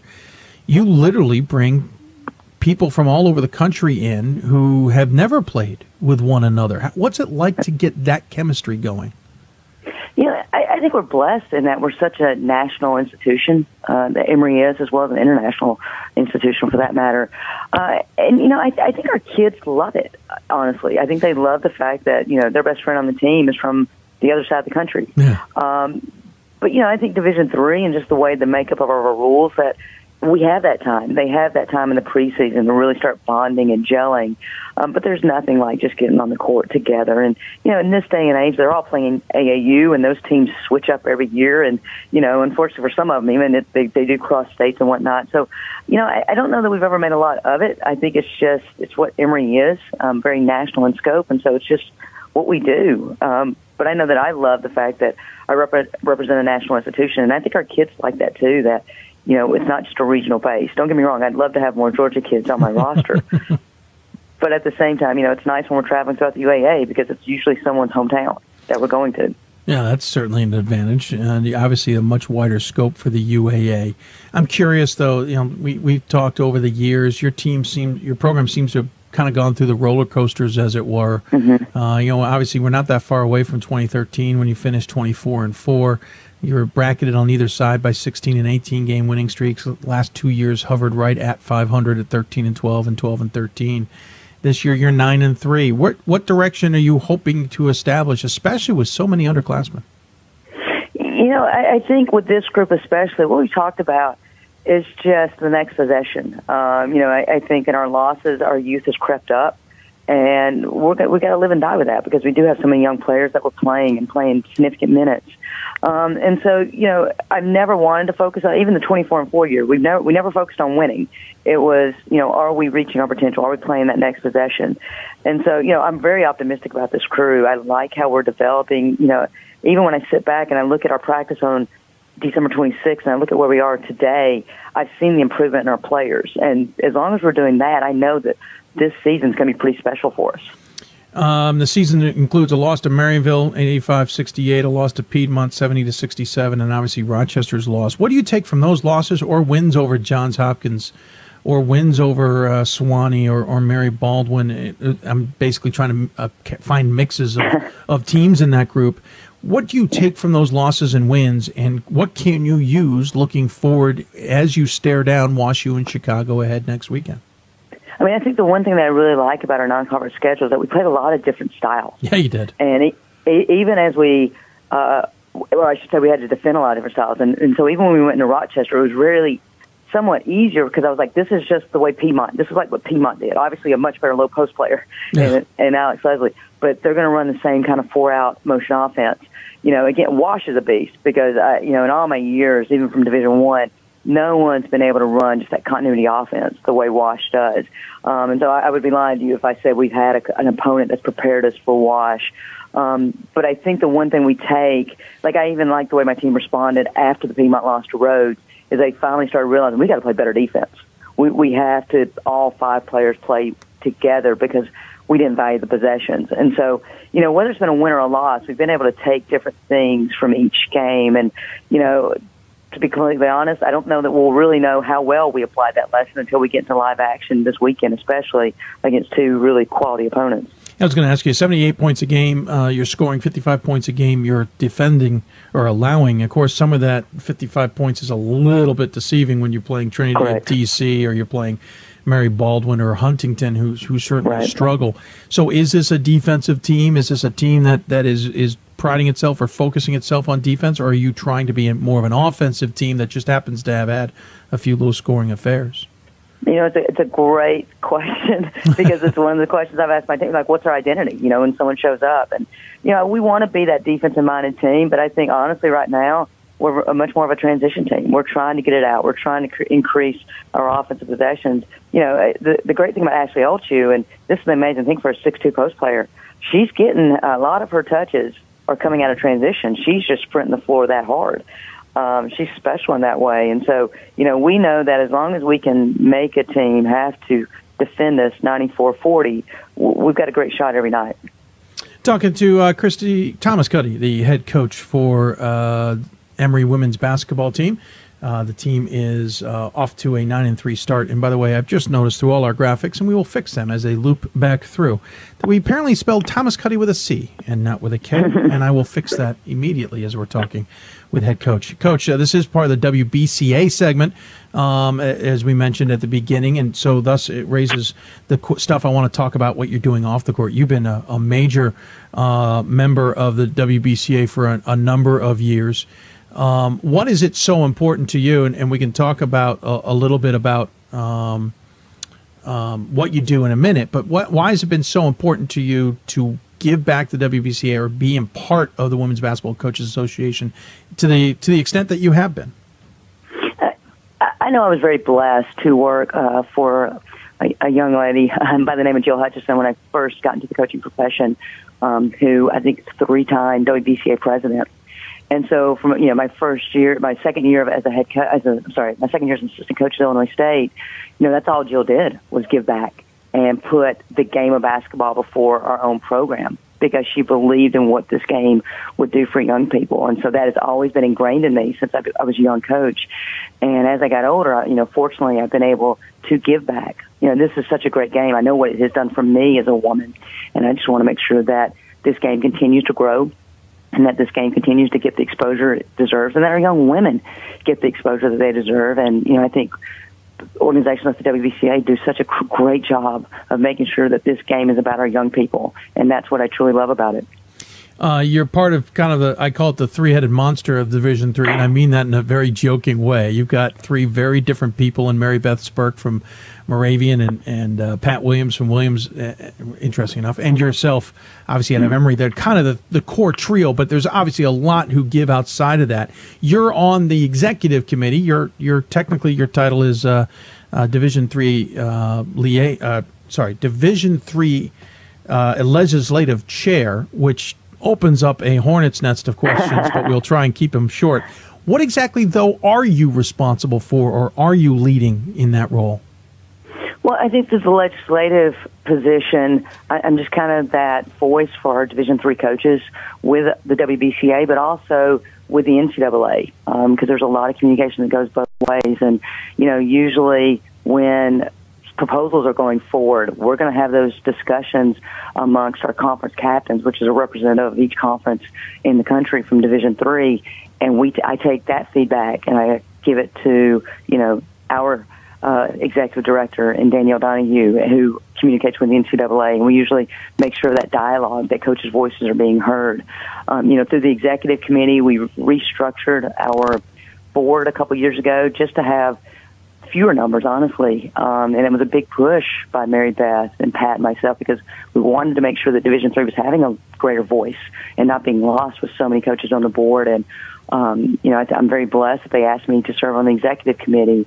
Um, and so I'm the only non-Division One representative on that executive committee, and so I feel like I need to have a voice for Division Two, Division Three, high school, and you know all the other groups um, to make sure that you know we're being heard, and more than that, that our young our young players are being represented in the way that they deserve. Uh, you, the interesting point there is making sure Division Three's got a voice, and I've always sensed over the years that, that it was kind of almost forgotten about at the WBCA. But in the last few years, that has changed dramatically. And Danielle Donehew, obviously coming in, is one of the reasons I've heard that. But it also seems like you, as a group at Division Three, have said enough. We do want to be heard, and, and you've you've made a point of doing that. How much has changed in the last couple of years? I think without a doubt, a lot. Uh, you know, just being on the legislative committee, you know, I'm in these meetings with Muffet McGraw, and it's really humbling when Muffet say, "Well, Christy, how would this rule proposal affect Division Three? And, and that right there, I think, is the biggest difference that I see in recent years.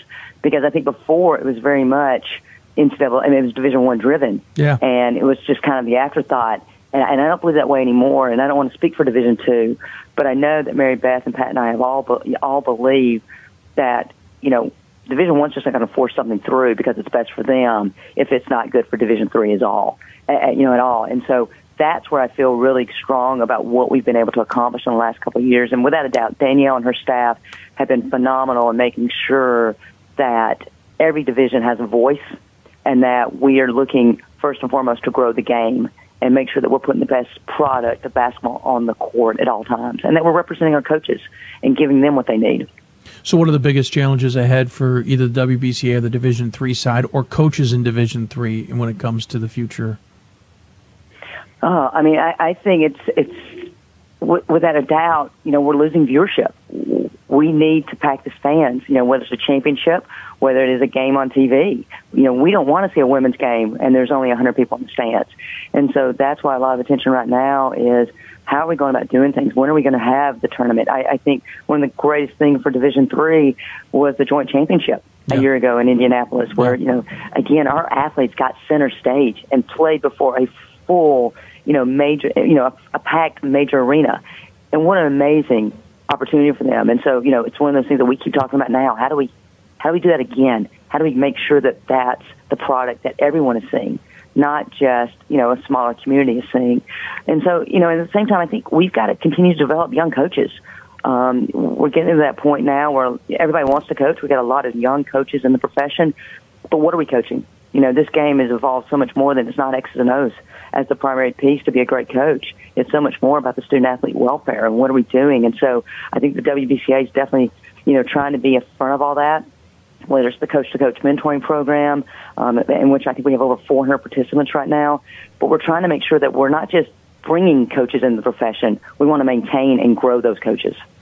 Um, wrapping things up here with Christy Thomaskutty, head coach for the Emory women's basketball team, member of the WBCA executive committee, as we mentioned, uh, and doing a lot of work, obviously, with that. One quick question about that, coach, is I've heard quite a few people kind of say it on record, and some just have conversations with me off, is that you know, having a, a, a, championship like Salem for the men, meaning a, a site mm-hmm. that we know is our destination, that's a little bit more consistent than every year or two years, would be kind of something that maybe women's basketball needs, wants, likes. Um, is that the case from your point of view? Is this something that maybe women's basketball would like to find? Is somebody, doesn't have to be Salem, just somebody out there who can be more of a destination and more of a central home for the Division Three championships? Yeah, I can say there's definitely conversations about that right now. You know, personal opinion is, you know, as someone who follows softball College World Series, I think it's the greatest thing when you can get a community behind the event, just like Salem. And so, would I love to see that without a doubt? Um, to where again, I think it's great for young basketball players, groups of young women, young girls who grow up going to this national event so that they love the game, they love the sport as much as the rest of us do. Um, and furthermore, I know the uh, All Star or the I should say the Constellation Games were moved. Any mm-hmm. is there a strong move to try and make an All Star game out of it? There is. I mean, I think where we're struggling is the men obviously have the recent sponsorship, and that's what we need to find. We need to find someone who wants to sponsor that. But that, I mean, as, as long as I've been a head coach, I know that that's one thing Division three coaches have wanted. We've wanted that All Star game just like our men have. Uh, appreciate you taking the time. Before we let you go, as part of the center court, we do ask a few questions. That they're always the same to every coach, so we can always have fun comparing. If anyone dares, goes and listens to every single one of these and compares. So, if you don't mind, can we have a little fun with you? Uh, go these, ahead. These are ra- these are rapid fire. You don't have to overthink them. Uh, just come up with whatever you think is a good a, a, good answer to it. So the first one would be, um, obviously you're a division former Division One player, and we should have mentioned if anyone noticed on the graphic below, you're still fifth all time in, in three point field goals in the NCAA. You had a pretty good career at Tulane, coach. Um, what's your favorite thing about coaching, though, especially at Division Three? I love the student athletes. Uh, you know, these young ladies keep you on your toes every day. Uh, you know, we're in a hotel right now, stranded in the middle of a snowstorm, and it's constant questions. It's constant about the next thing. and so, you know, they're brilliant young women, and you know they're going to be future leaders of our country, and that's inspiring each and every day. Uh, and this might come out of the airport from this conversation, but what's your biggest pet, what's your biggest pet peeve? Is that I don't think the Division three athletes get the respect that they deserve. You know, these young women are going above and beyond, and the the intensity and the level of play. I think people just think it's you know it's they pretty much varsity high school, and without a doubt, you know, I, I challenge people to come and watch Division three basketball, and I think they'll be truly amazed at the high level of play and just the class and the way that our young people are playing this game. Uh, that's a great answer. I love that one. What's your favorite rule or nuance of the game? I love the under one minute advance the ball rule. Really? I think it is. The, I really do. Here's why. Oh. I've always been a big believer because of women and overall strength. You know, a second or two seconds left to go in a ball game, it's pretty much a hail mary. opportunity. And I think as a coach, it's, it's had to make coaches be better. I think you see where you have to be prepared. I think it's added a new element of how do you manage timeouts throughout the game. I, I just think it's made it more exciting. Now, I will say as a fan, it has made the games much longer.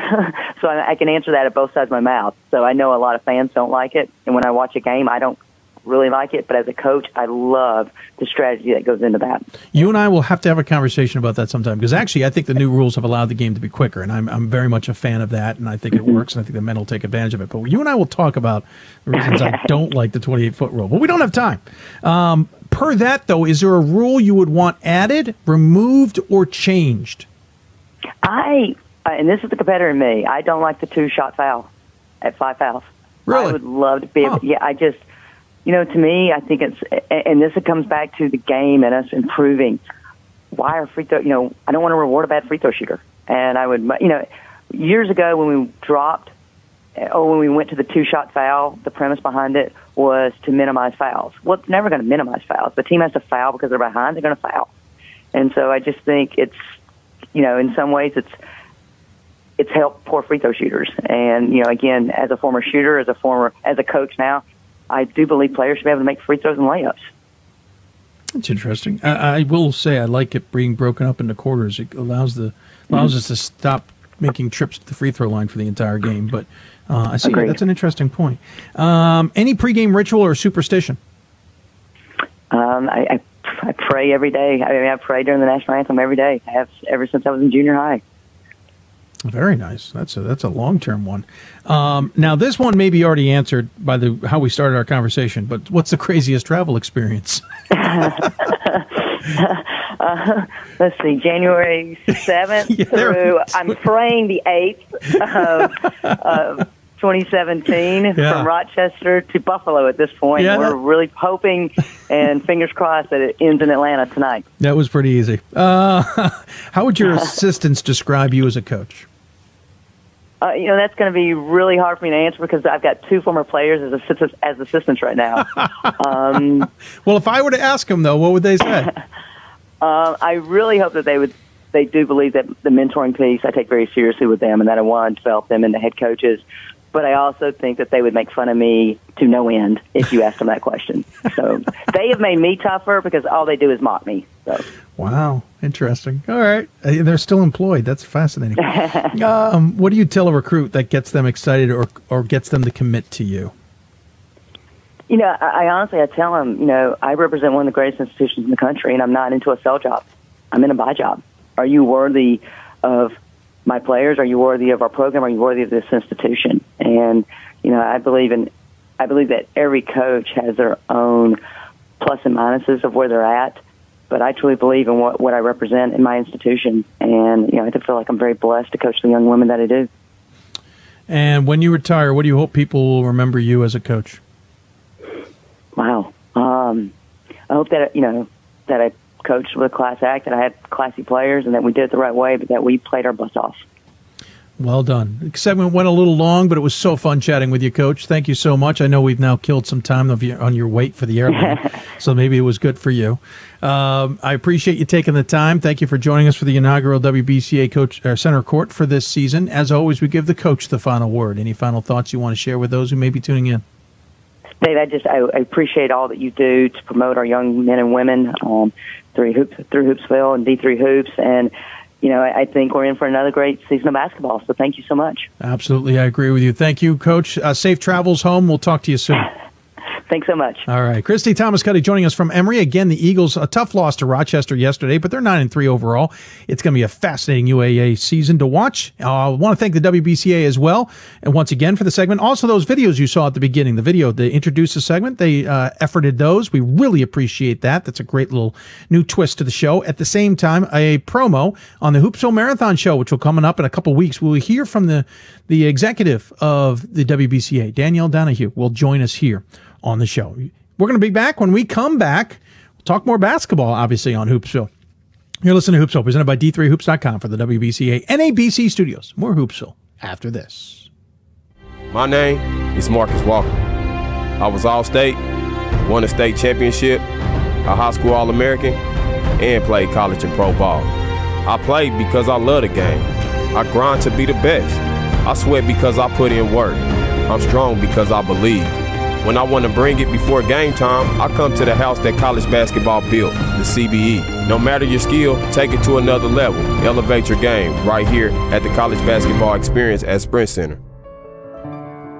This is our It's On Us pledge. It's on us to make a personal commitment to help keep all people safe from sexual assault, regardless of race, gender, sexual orientation, or ability. Not to be bystanders to the problem, but to be leaders of the solution. We invite you to join us in this campaign by informing your campuses about the It's On Us mission.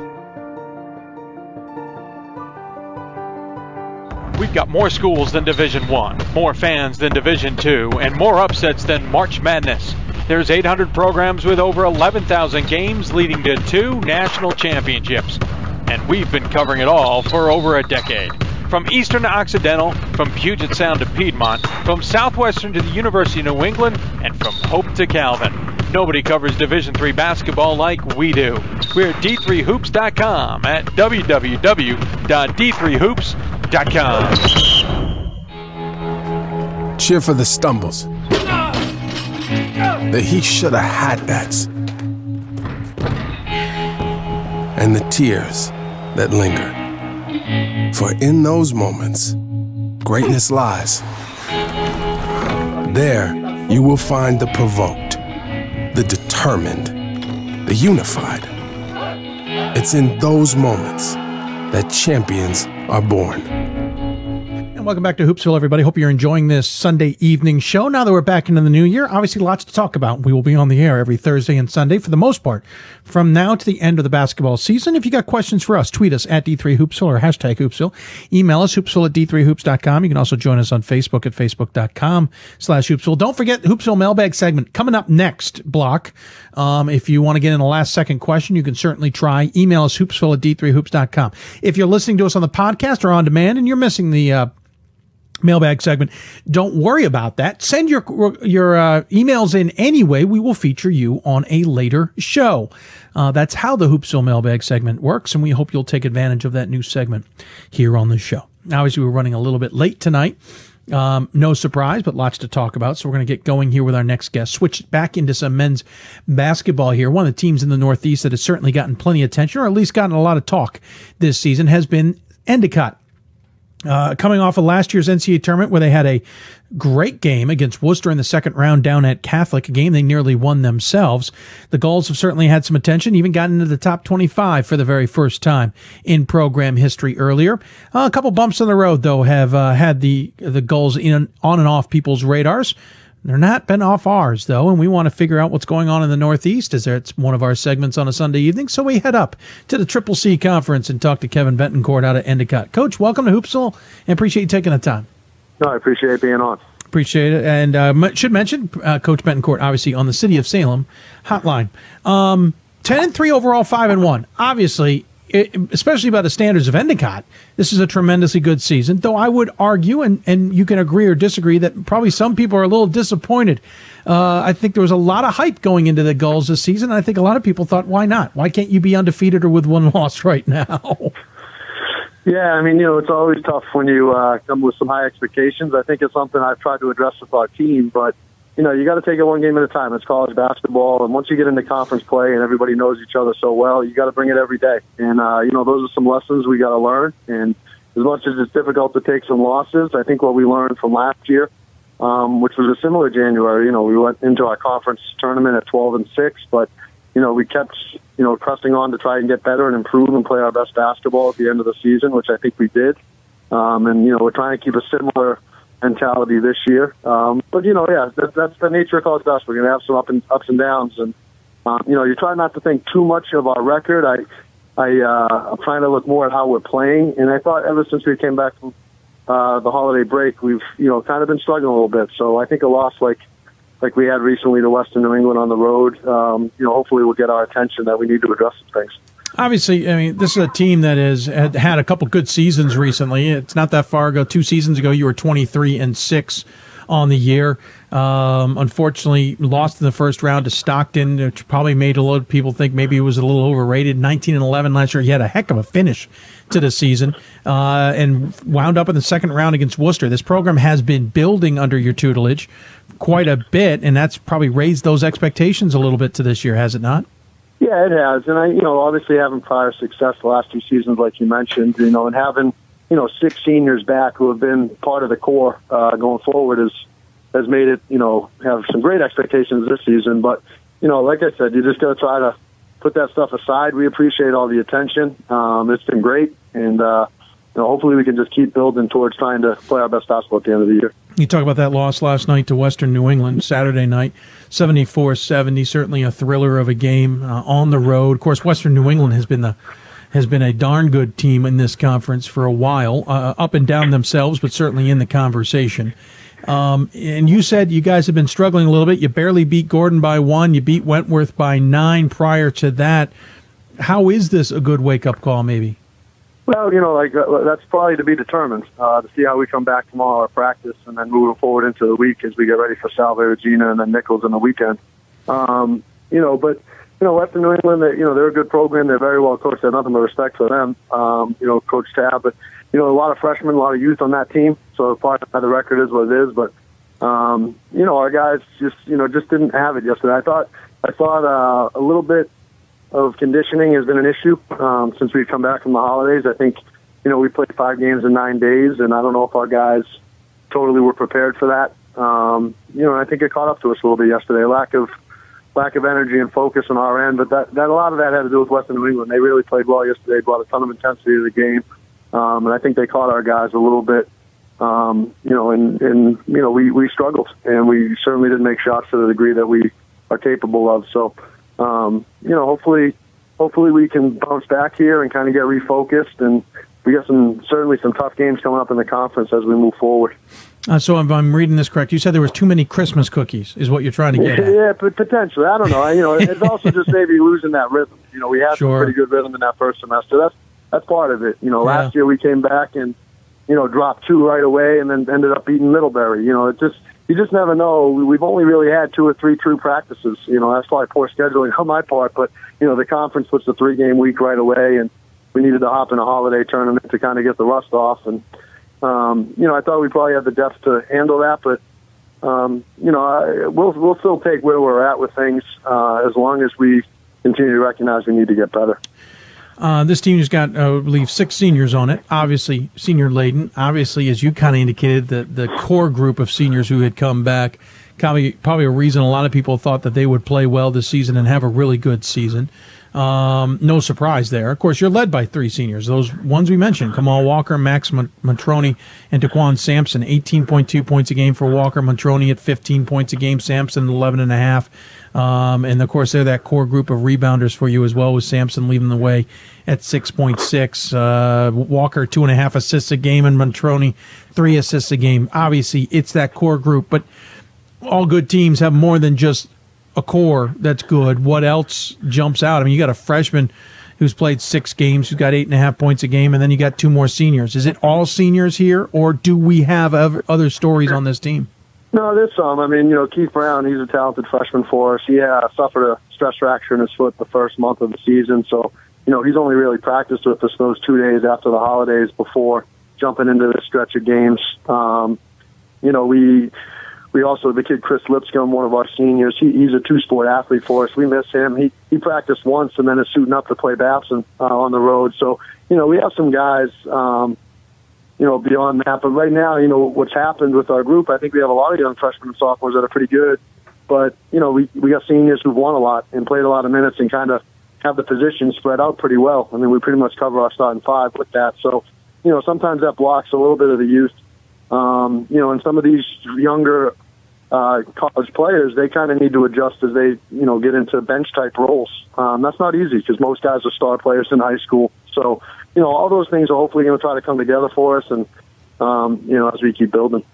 Talking to uh, Kevin Bettencourt, the head coach of Endicott. Uh, the team is, as we said, 10 and 3 on the season. Of course, they're a game behind Nichols, and we'll talk more about that coming up. Talking about the team coach, Uh, pretty balanced. You're outscoring your opponents by nearly 10 points a game, averaging about 70 points when you give it up on defense. Is this a team that can defensively shut people down, or is this a team that's got to be clicking on offense for you to win? Well, I think it starts with our defense. You know, maybe that's just a coach's thing to say, but I, you know, I think one of our biggest strengths is play, playing on the defensive end and then getting out in transition with our offense. Um, you know, and I think that's where fatigue, like a day like yesterday, we were a little sluggish defensively. We didn't really create any turnovers, didn't really get enough misses to get rebounds and break out because we have a lot of team speed. Um, you know, and they really kind of cost us to, I mean, forced us to play in the half court offensively. Um, you know, and, and the, sh- the shots weren't, you know, falling from the outside. You know, looking at it, we ended up shooting 50% yesterday. But um, I think our defense starts everything. I think when we really can get stops and get out in transition, we're a pretty dangerous team. We got a lot, a lot of ball handling, a lot of guard play. Um, so I would kind of more side, you know, go on that side of things. But offensively, you know, obviously we need to continue to try to execute, especially at the end of games. Um, you know, that's something we've know, even talked about dating back to last year in that Worcester game. You know, up 11 with four minutes left, and uh, kind of struggled executing in the half court and let them kind of get back into it. Um, and then they got us in overtime. So, you know, hopefully we can kind of still build both both facets of the game. Is that defense offensive mentality what we see in that game? For example, Babson, you held him to 72 points. That's a very high scoring offense. It can be. Granted, you only scored 60 because they're a defensive team as well. But is that what we see in that game? And, and what else can we make of that, especially what do you think of Babson? Well, I think in that game, you know, well, the start from our game against our experience, you know, they had us 45-24 at the half. So they did have an explosive first half and kind of put us in a hole um, you know, I think a little bit of that was, you know, being on the road, being maybe a little tentative with all the, you know, I, I probably overhyped them up to a degree in, in the sense that I thought we played a little scared in that first half, but that they're a great team. Um, but I thought they have so many weapons, they're so dangerous, and they started hitting shots early, and it was just really difficult to keep up with them. And I thought in the second half, you know, we were down 20, so we just started, you know, kind of a little bit more and probably had a little bit more success. But um, you know, they put it on us pretty good to start that one. Uh, in regards to Babson, I don't know. I mean, I'm I'm I'm new to this Division Three world to a degree, only having three years in, but being fortunate enough to be in a couple NCAA tournaments, that's as good a team as I've seen uh, in person. Certainly, I uh, they have all the pieces, and you know, including coaching and senior leadership. So, you know, I'd I'd expect them to be a really difficult out. Joey Flannery, you know, it always helps to have. Let's just say, at least if not the best player, one of the couple best players in the country on your team. Um, so they're going to be a, they're going to be a handful for somebody in March. I would uh, anticipate. Obviously, coming up, you've gone on the road to Salve Regina. Then you'll come home against game against Nichols. Not that I want to skip Salve Regina, but that Nichols game stands out like a sore thumb right now. They've had three straight 20 win seasons out of a conference that obviously do- doesn't get in that large all that often. Um, but the way they're playing, they're on top of the conference. You're a game back. That's a really big mid January game, and it can dictate a lot, but it could also maybe tell the rest of New England something, could it not? Yeah, I mean, uh, you know, I have a lot of respect for Nichols. They've been tremendous. They've won the regular season the last two years, and that's kind of maybe been a little overshadowed because, you know, we've gotten, um, you know, some breaks in the tournament. But, you know, a tremendous program. They're very well coached. They play so hard, you know. You know, days like yesterday where we drop one on the road that, at least on paper, it seems like, you know, you're supposed to win. It makes me kind of appreciate how difficult a regular season title is, which Nichols accomplished the last two years, you know. And, you know, since – uh, Tommy Glynn's taken over. 39 and three in the conference is, is in the regular season is impressive. When to looking at their their record, so you know that'll be a difficult challenge, like they all are. Um, you know, but it's hard to get too um, juiced up for games like that in January. I mean, we got to kind of handle our business, continue to improve. Um, I think we, we'd be making a mistake if we put too much into that one January game. And you know, days like yesterday, those are where regular season sometimes. Yeah. You know, days where you know, it's not always on paper this big matchup, but you got to go handle, um, you know, do your job and handle your responsibilities. And, um, you know, that's kind of where championships are won. So, you know, I'd anticipate us obviously hoping to have a little bit of, uh, you know, added focus this week. I think Salve game, I think we'll all be looking forward to trying to get out there and play again and, and redeem ourselves and get back on the right track. And, you know, Nichols, those games, they don't need any build up with us. Uh, we know how challenging that one's going to be. And, um, you know, the, the one thing I've been, you know, making plugs with, you know, they, it's just such an exciting brand. You know, both teams, they, they really make you get up and, and, you know, sometimes we have a ton of quickness. So that'll be like a track meet type game, I'm sure. So it'll be a fun one. Um, obviously, you come from Bucknell Division One. We'll get a little more into that in a minute. But then I looked at your coaching tree a little bit. You're not necessarily been at a school or in a conference, I should say, where the at-large bid was something that was a serious contemplation, even in Division One.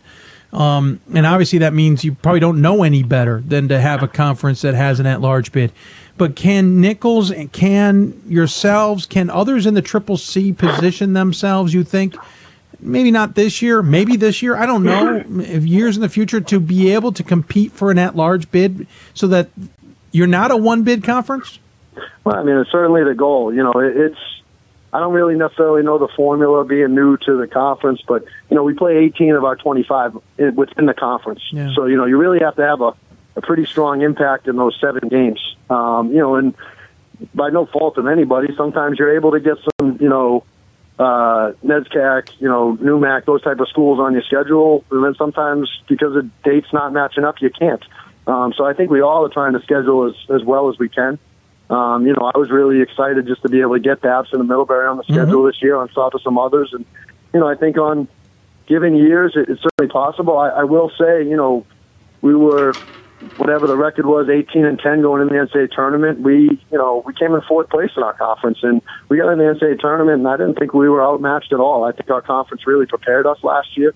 Um, you know, I don't know the long history of it. Like I said, I've only been here a couple of years, but um, you know, I would put Nichols last year and against any team we played in terms of um, how good of a talented team they were. Last year we played Keene State, who was in the Sweet 16, Middlebury, who was in the Sweet 16. Obviously, we played Catholic. We played Worcester, who beat us to get to the Sweet 16. I mean, we we played some really good teams last year. Nichols was as good as any of them. Yeah, obviously. Um, so it's just just a matter of us having to try to build that resume. I don't know if it's possible. I guess with 18 of our 25 games within the conference, I, I don't know how the math will all work on that. Um, it's it's difficult for our league to really show we we measure up maybe at times. Yeah, I mean the win over Catholic certainly turned some eyes too, and I totally had forgotten about the win over Middlebury, of course, on the road too, which is a tough play. Beat them 83 89 at the beginning of the season. That certainly looks pretty good. Um, you know, I Bucknell, I I, I kind of regard as a divi- as a Division three school at Division one, and that's not a knock on Bucknell, but just the mentality there is very much Division three. Much of that conference is a Division three mentality, very much student athlete. Um, and that there's bigger things out there. Heck, a lot of Division three coaches end up going through Bucknell on their way elsewhere. Is that a fair assessment? And how much has Bucknell influenced your coaching? Well, Bucknell, you know, kind of brought me into this whole college basketball world. I mean, being able to play for Coach Flannery, who you know, way back when won a Division three national championship, um, you know, certainly inspired me. He's a guy who, you know, he was at the first game I ever coached. He still texts me after most of my games. He's always kept tabs on me. His son's, you know, playing at Johns Hopkins, so he's in this Division three world, still paying attention. Um, you know, I don't, I don't know if it's a fair assessment anymore. I think when I first got there, I'd agreed with you. I think the Patriots scholarships and you know guys like C.J. McCollum, Mike Muscala in the NBA coming out of the league. I think it's evolved some, um, but certainly the student part of that is definitely emphasized strongly in the Patriot League. I mean, that's why you pick those schools. And you know, we I, I always say when I give speeches, sometimes one of the main reasons I was able to even play in Division One, good enough student. Uh, you know that the, the the academic requirements of that league filter it out a little.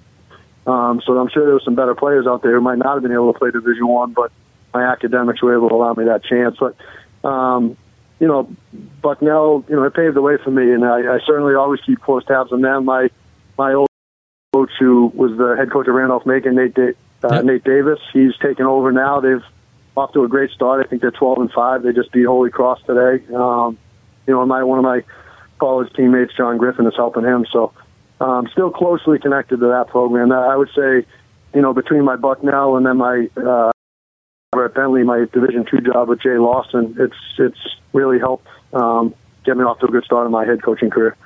Um, before we let you go, curious uh, if this is a toughest part of the season where you guys have kind of gotten to the midway point and now you're kind of grinding through things. Yeah, I mean, like I said, once you once you get back into that conference, schedule, I think this time of the year too, when the guys are on January break, as much as we always build up that time that, that hey, you know, we always sell it like you can kind of be like professional basketball players. You're not in class right now. You just focus on ball.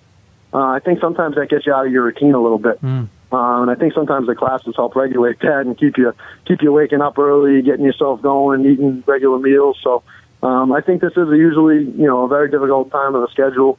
Um, you know, it has proven to be um, for us each the last two years in terms of being a little bit choppy, but um, hopefully the guys and you know this is for all teams. Just hopefully everybody can stay engaged and, and get their get the message of just their best basketball. And as we get into February, hopefully we can try to make another push towards a championship. Well, Coach, I appreciate you taking time to join us here this evening uh, to talk about your goals. Obviously, uh, a lot of eyes on you, and you're playing well. Obviously, I think it's good. Excuse me, going to be a fascinating conference to watch this year uh, as well. As always, we go. We give the coach the final word. Any final thoughts you want to share with those who may be tuning in? No, I just uh, you know appreciate you having me on, and uh, really looking forward to the challenge of the rest of the season. I think it's going to be a really great conference year. Yeah, we're looking forward to it. Thanks so much, Coach. Good luck the rest of the season. We'll look forward to talking to you down the road. Thank you, Dave. Kevin Bettencourt joining us here on the City of Salem Hoopsville Hotline. Again, the team is ten and three overall, five and one in conference play. They'll be at Regina, Salve Regina on Friday, or I'm sorry, on Wednesday. On Saturday, at home against conference leader Nichols, and um, well, we're going to call it a big game. Obviously, coach will try and keep his team a little bit more focused on the task at hand. When we come back, we'll go to the Hoopsville mailbag, see what you have ask us, and we'll wrap up the show as well. Last chance for questions, hoopsville at d3hoops.com via your email. You can always tweet us as well at d3hoopsville or hashtag hoopsville. You're watching Hoopsville, presented by d3hoops.com from the WBCA NABC studios. We wrap up Hoopsville right after this. My name is Marcus Walker. I was All State, won a state championship, a high school All American, and played college and pro ball. I played because I love the game. I grind to be the best. I sweat because I put in work. I'm strong because I believe. When I want to bring it before game time, I come to the house that college basketball built, the CBE. No matter your skill, take it to another level. Elevate your game right here at the College Basketball Experience at Sprint Center. I'm a Division III student athlete, and I know how powerful words can be. The term gay doesn't mean stupid, lame, or less than. So I pledge to speak up if I hear the term gay used in a derogatory way or any other homophobic terms. If you can play, you can play in Division 3. I'm a Division 3 student athlete, and my teammates unconditionally accepted me as part of their family. So now I pledge to do the same for others. If you can play, you can play in Division 3. We've got more schools than Division 1, more fans than Division 2, and more upsets than this. There's 800 programs with over 11,000 games leading to two national championships. And we've been covering it all for over a decade. From Eastern to Occidental, from Puget Sound to Piedmont, from Southwestern to the University of New England, and from Hope to Calvin. Nobody covers Division III basketball like we do. We're at d3hoops.com at www.d3hoops.com.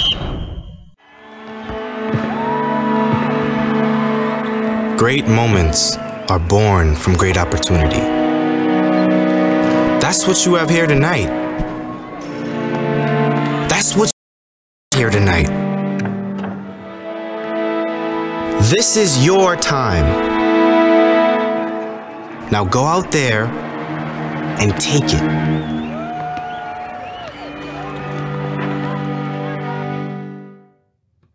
And welcome back to Hoopsville, everybody. Hope you're enjoying the show.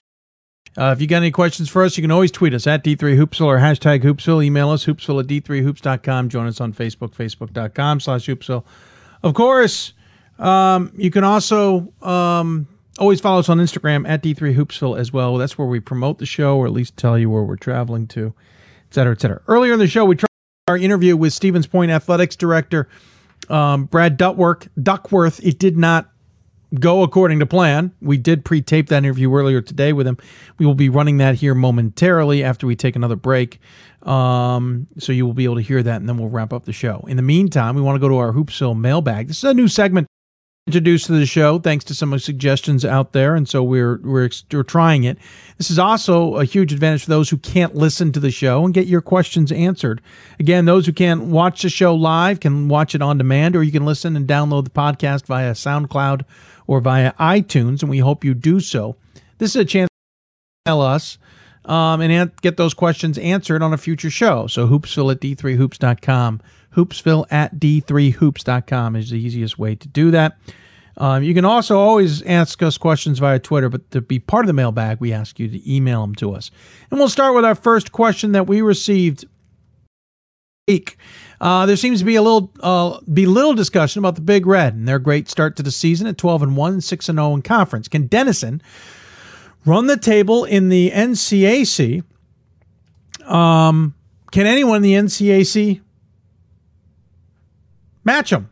Well, that's a great question. I this much. I, I am I've been on the verge of having Denison on the show. We did so much coverage of Great Lakes basketball, not basketball, but Great Lakes um well yeah, basketball. Great Lakes, especially on the men's side, but with Thomas More, we quite did quite a bit on the women's side too earlier in the season that we just wanted to take a little bit of a break from some of that. We'll get back into it. Denison, heck, we could we could talk to him as early as Thursday for all I know. But Denison right now, 12 and 0, 6 and 0 in the conference. They have a two-game lead on uh, Ohio Wesleyan, DePauw, and Wooster, who are all 4 and 2. Denison has wins over Ohio Northern, Case Western Reserve, Wooster, Bergen overtime. They lost to Capital, um, beat Ohio Wesleyan um, earlier this week, and beat Allegheny by uh, 41 on Saturday. Um, they've got one of the best records in the conference. Interesting enough, the second best record in the conference is Wittenberg at nine and. Four. Wittenberg is three and three. Um, in in uh, conference action. No, I don't think Denison can go undefeated in this conference. No, I don't think Denison's going to run away with it. They've got a two game lead on Ohio Wesleyan. Ohio Wesleyan 7 6. Ohio Wesleyan's one of those uh, teams this season. Um, they had a three game losing streak against Capital, Illinois Wesleyan, and Otterbein uh, early on to go two and three. And they have lost three of their last four to WashU, Denison, and Wooster with only a win over Hobart. And they lost to Wooster by 23. Part of me says Ohio Wesleyan will wake up. Part of me says that Wooster will improve, though I don't think Wooster is as good as many would have thought they would have been, or maybe have gotten used to.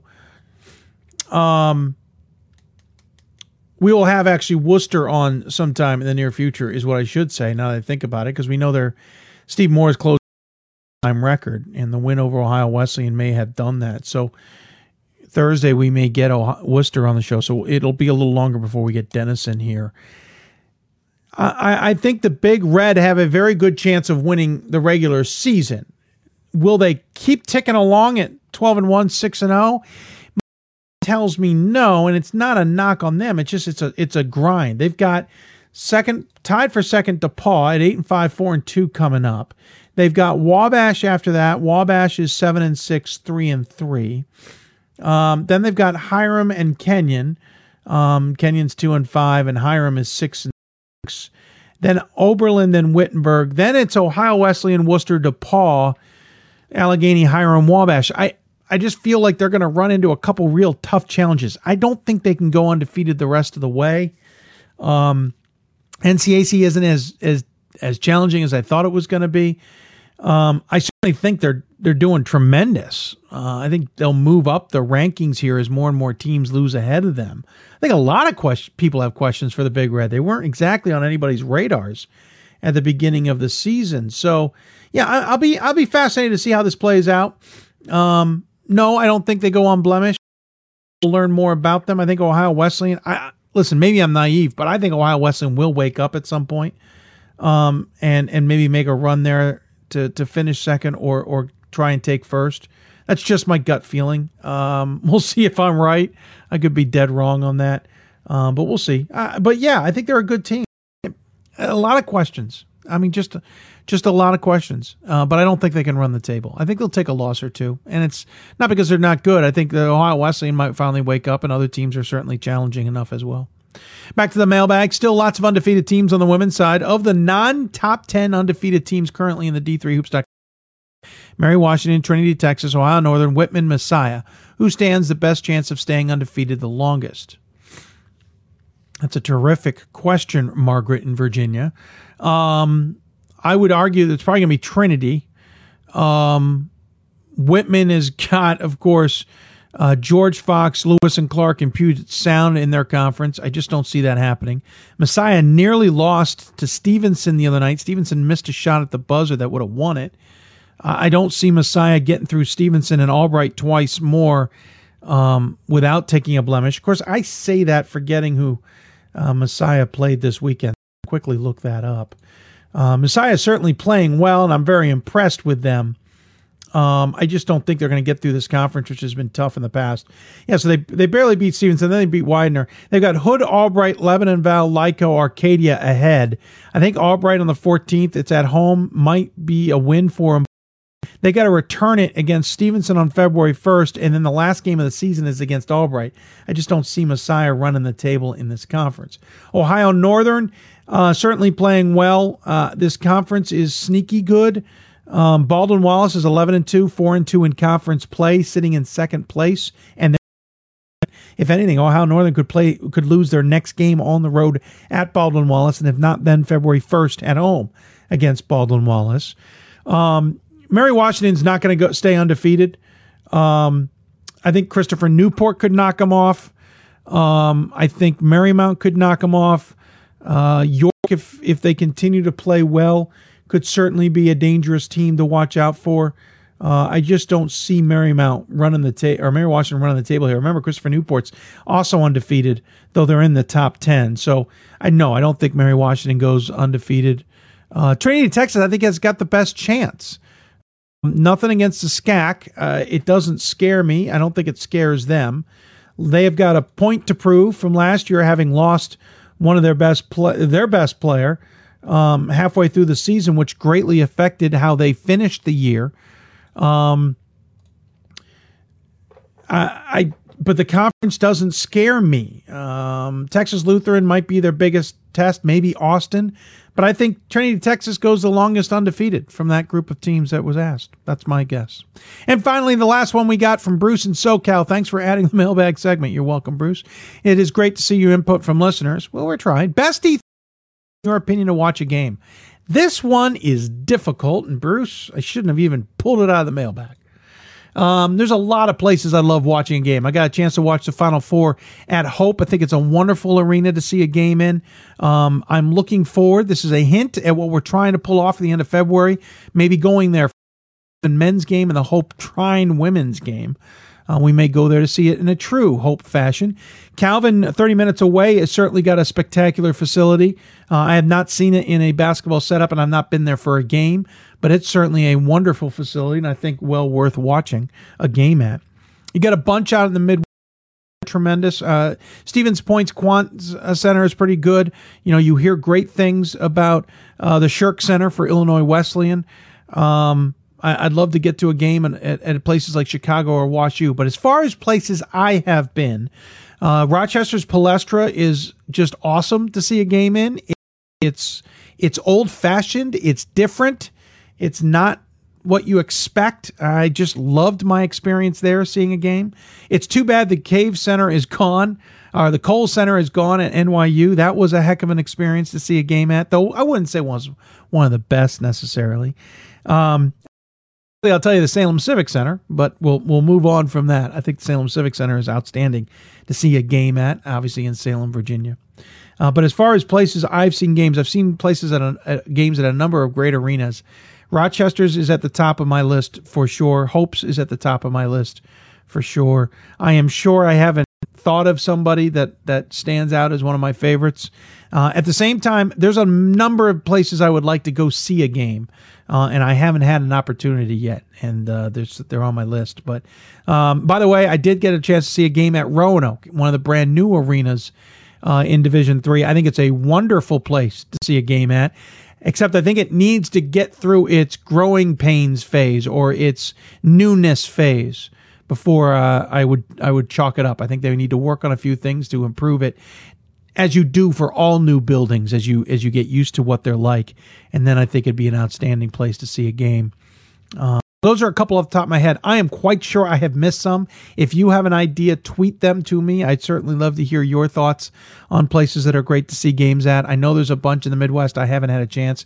Uh, Augustana was fun to see a game at. I've seen games at Augustana, uh, but I wouldn't call it one of my favorite places. But it certainly was fun. There's other wonderful locales too. But uh, the, the, I hope that answered the question. By the way, we didn't get a chance because of all the Stevens Point stuff to talk about the Hoopsville Classic. And let me tell you, the Hoopsville Classic was outstanding. Uh, we got to see Salisbury, despite going 0 5, certainly played well. Hardin Simmons showed me what I thought they were as being a really good team. Ramapo, uh, I jumped them into my despite being unranked, because I think they're that darn good after I saw them. I think that's the best Ramapo team we have seen in Salem. It was or in Vegas, uh, and they've been there six out of seven years, including a year they came in ranked and played Stevens Point. Uh, Lewis and Clark and Puget Sound women's basketball teams impressed me, despite Lewis and Clark's struggles this week. That's more indicative of the conference. That is definitely a four deep conference this year. It's going to be fun to watch that race all the way down to the end. Uh, you heard from Lori Payne earlier introduce our, our center court segment. It's nice to have those um, segments from the WBCA, but those games were fun. And even teams that didn't necessarily play tremendously well, it was fun to see different styles and different groups. Simpson and Co. on the women's side. Wonderful to see the Banana Slugs of Santa Cruz get a win over Wheaton and then see Wheaton respond the next day and get a victory themselves. I, it was a good tournament. My whole point of it all was one, we have openings for next year at the D3Hoops.com Classic in South Point Arena in Las Vegas. Let us know. We'll get you in touch with Sport Tours. How to get a hold of them yourself. It is worth going, folks, and it's worth doing. And by the way, Ramapo is the na- latest team to send us a jersey I want to thank Chuck McBreen and his group for sending us this. Um, they saw the the TCNJ jersey, not TCNJ, New Jersey City jersey that we got, uh, and said, "Oh, we can't have that," as Chuck McBreen said, and he made sure to get us a Ramapo jersey, so we have one. Now you'll notice some of the jerseys we've gotten recently we haven't been able to hang. That is going to be changed soon. We've gotten some things to help change them, and we will be putting them up here and redoing the the studio a little bit in the next few weeks to get them dressed up and looking good behind us. Going to take another break. When we come back, hopefully the interview we points brad duckworth will be working in working order and you get to hear from the ad and then we'll wrap up the show. You're listening to hoops hoopsville presented by d3hoops.com from the wbca and abc studios. More hoopsville after this.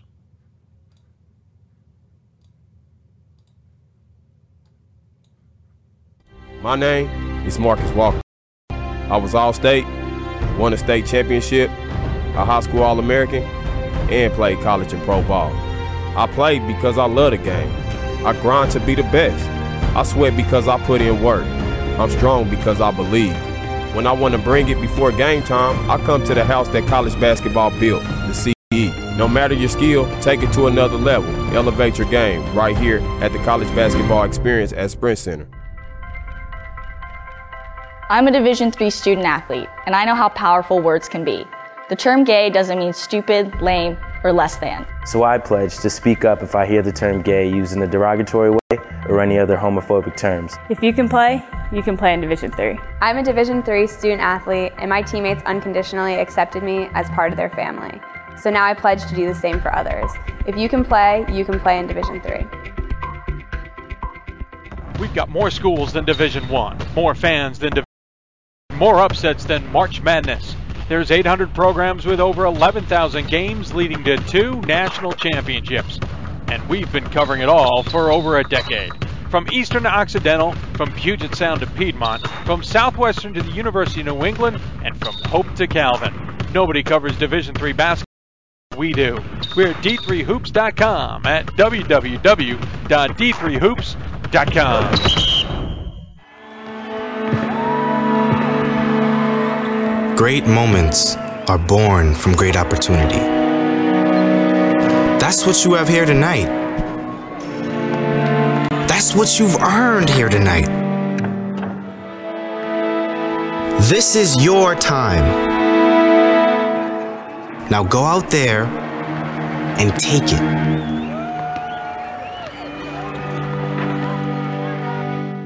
Back to Hoopsville, everybody. Hope you uh, have been enjoying the show. Obviously, we're just getting underway. Uh, last block, kind of catching up on what we were unable to catch up on Thursday.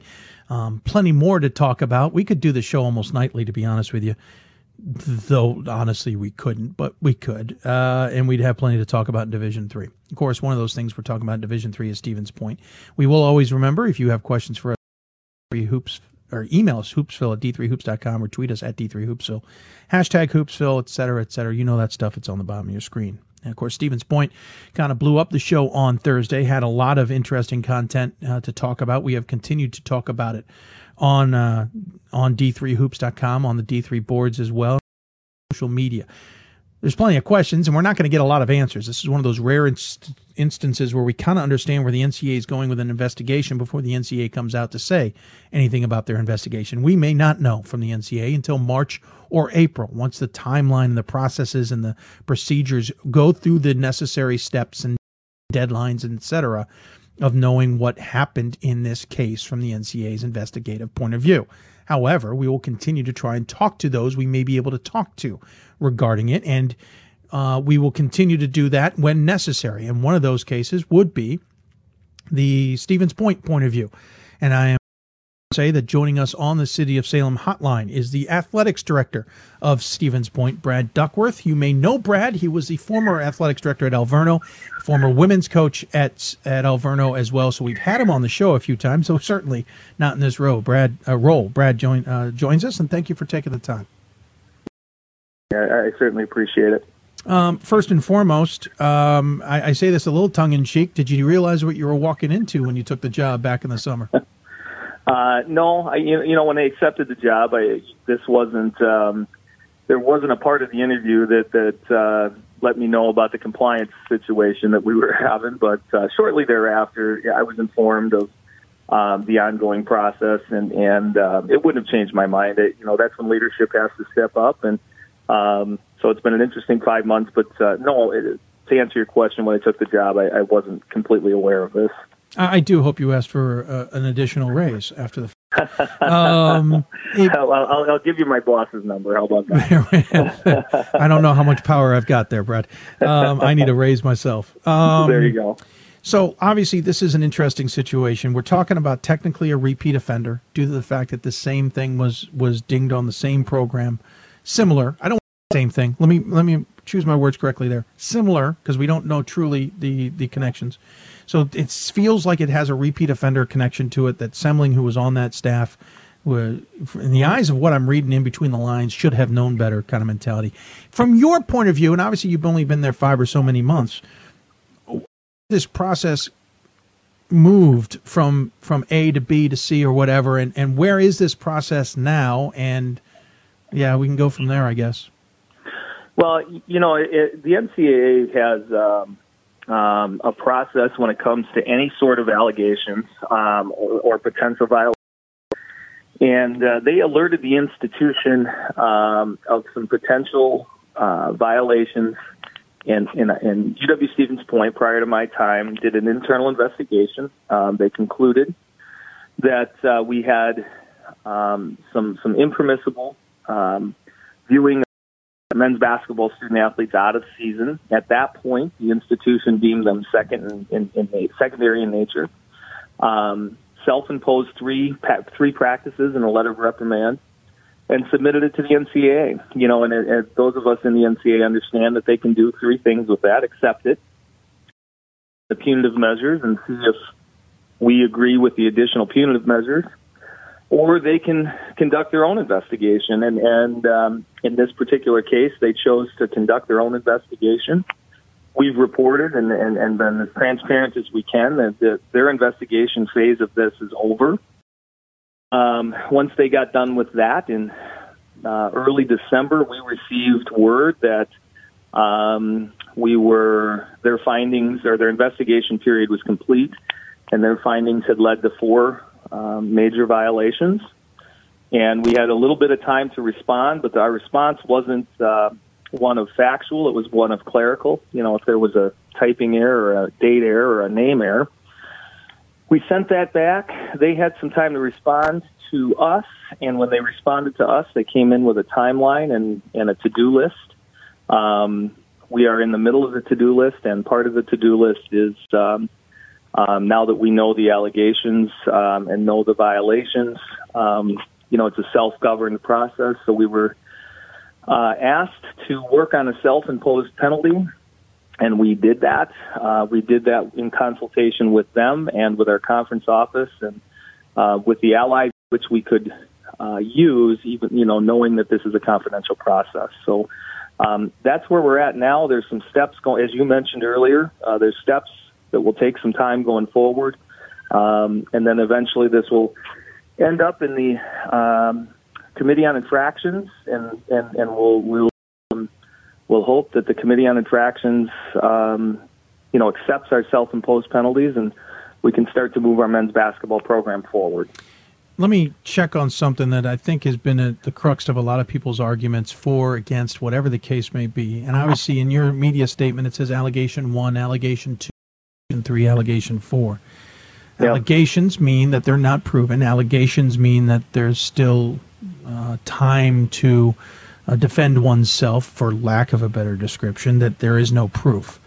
However, in what you say, and I know how the NCAA process works, I also have feeling under uh, maybe reading between the lines that the allegations are the violations, and that the NCAA has basically stated, unless you feel otherwise, and I know there's a process to that, this is what we have found you guilty of, or found you, maybe not guilty is a wrong term, but found you having broken. Are these allegations maybe a different way of saying this is what you f- were found uh, violated, unless something dramatically changes, this isn't changing either? Um, well, you, this is a process, but yes, I mean, if you were to ask an attorney, the word allegation is has a little bit more. Uh, and trust me, I've had I've had uh, my share of a couple of attorneys give me some input on this. Um, you know, not just since it's broken. Um, but the word allegation has a little bit more weight than just um, we're looking into this. Um, you know, at, at this point, we believe that um, you know we're going to be faced with four major violations that were laid out earlier, and um, uh, we're working hard in response to them. There, you know, could I guess technically could this change? Could the committee? What will happen in all investing? This is an investing. This is a NCAA process, so this certainly shouldn't be bound by confidentiality whenever there's whenever there's this kind of report, it goes to the NCAA when you self-report, and then the NCAA um, will put the report and the and the self-report together, or the self-imposed penalties together. They move that to the Committee on Infractions. The Committee on Infractions' purview is to do two things. One is to either accept or reject the report as it's written. Now, we assume that the Committee on Infractions will accept the report as written because the NCAA put it together. Sure. Um, could they come back? Sure, but uh, we believe that'll be unlikely. Then they'll take a look at our self-imposed penalties and they'll uh, they'll react to that. Do the pen, do the self-imposed penalties um, satisfy what we're reading here in the report? Um, and and at this point, we believe they do. So that's what that's what will happen moving forward.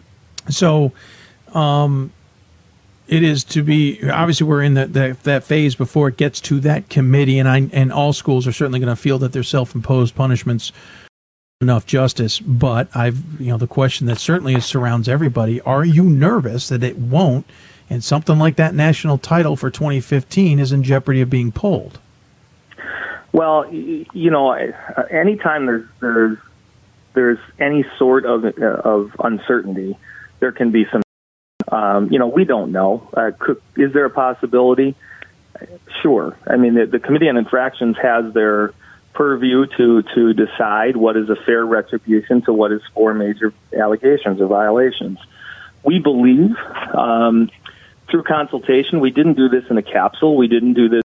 Um, you know, as an institution in a in a boardroom, you know, we talked to everybody that we, we were legally able to talk to. We believe that um, a 13 game suspension and a postseason ban is is uh, significant. You know, we're talking about a program that's won four national championships since 2004. So postseason ban obviously is significant for this program, and um, you know that's the purview. I, I can't speak for the committee on infractions, but we believe, we we're hopeful um, through what we've we've learned that um, we put in what we can put into this, and and and we'll see. I guess as the process lays itself out, we, we've covered our bases at this point. was a lot of this several that i've talked to both on and off the record several that uh, inside and outside of the department who who knows about this investigation or at least knows how the ncaa works i've gathered that many on the campus maybe primarily before you treated this as if it was a minor infraction that it wasn't going to end up being that big a deal that this would be done i even got told beginning of october that we would eventually know the outcome and we would move on, no worries. When did it escalate to, to four major violations? And was maybe those on campus, including former administrators, who knows, maybe being a little naive? Um, well, I, I I think when when you say it's minor in nature and it comes back to four major violations, I think that that's probably their statement. Um, you know, when I took the position in July, um, the you know we had at that point already submitted this as a secondary violation. Um, when it escalates, um, you know, when when the NCAA gave us information that they were going to come to camp and do their own investigation, was for those of us that have been around the business like yourself long enough. Um, we we we like the NCAA. We certainly love being a member of the NCAA, but you don't want them on your campus. You, you usually don't say, "Hey, come on, Indianapolis. We'd love to treat you to, to dinner in Stevens Point." Um, so we knew then. I knew then. Um, I'll speak for myself. When I when I when when they made the decision to come here, and then I had read uh, what we're up against from the first report, um, certainly had an inkling immediately that we may be facing something much, much bigger uh, than, you know, a secondary and a couple of practices. So they came, they did their investigation. As we've stated, that's complete. Um, and, uh, you know, they've recently given us their findings and their, their, uh, their allegate, their, their alleged four major violations. So it, it's been a I've gathered also that maybe that investigation found more. I know the prospective students pract, and I don't want to use the word practicing. Let's let's find the exact word. Um, observed approximately 16 men's basketball prospective student athletes as they participated in men's basketball student athletes in activities. That seemed to come out of nowhere. Even those like myself who had been trying to keep their finger on the pulse of this, it sounds like the investigation found more than just what the initial anonymous complaint and initial investigation had indicated?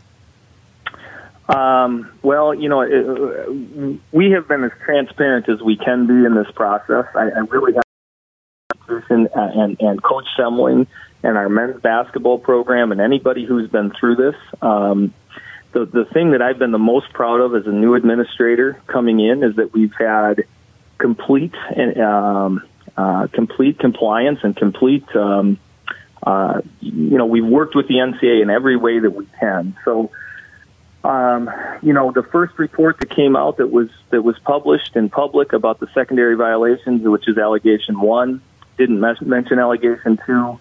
Um, you know, obviously we have a second allegation, and and um, that came out of findings somewhere, um, and, and that that'll be that's about as much as I can comment on that at this point. But um, we did have a second, you know, we have, you know, and then obviously we have the, the uh, atmosphere of compliance and then the failure to monitor. So um, when we, we initially reported a secondary violation, it was observation of, of uh, athletically related activities. And since that point, we've had four majors. So I guess one could conclude that, um, you know, obviously when the NCAA came here, they, they added on and, and, and came up with some things that uh, we didn't find the first time around.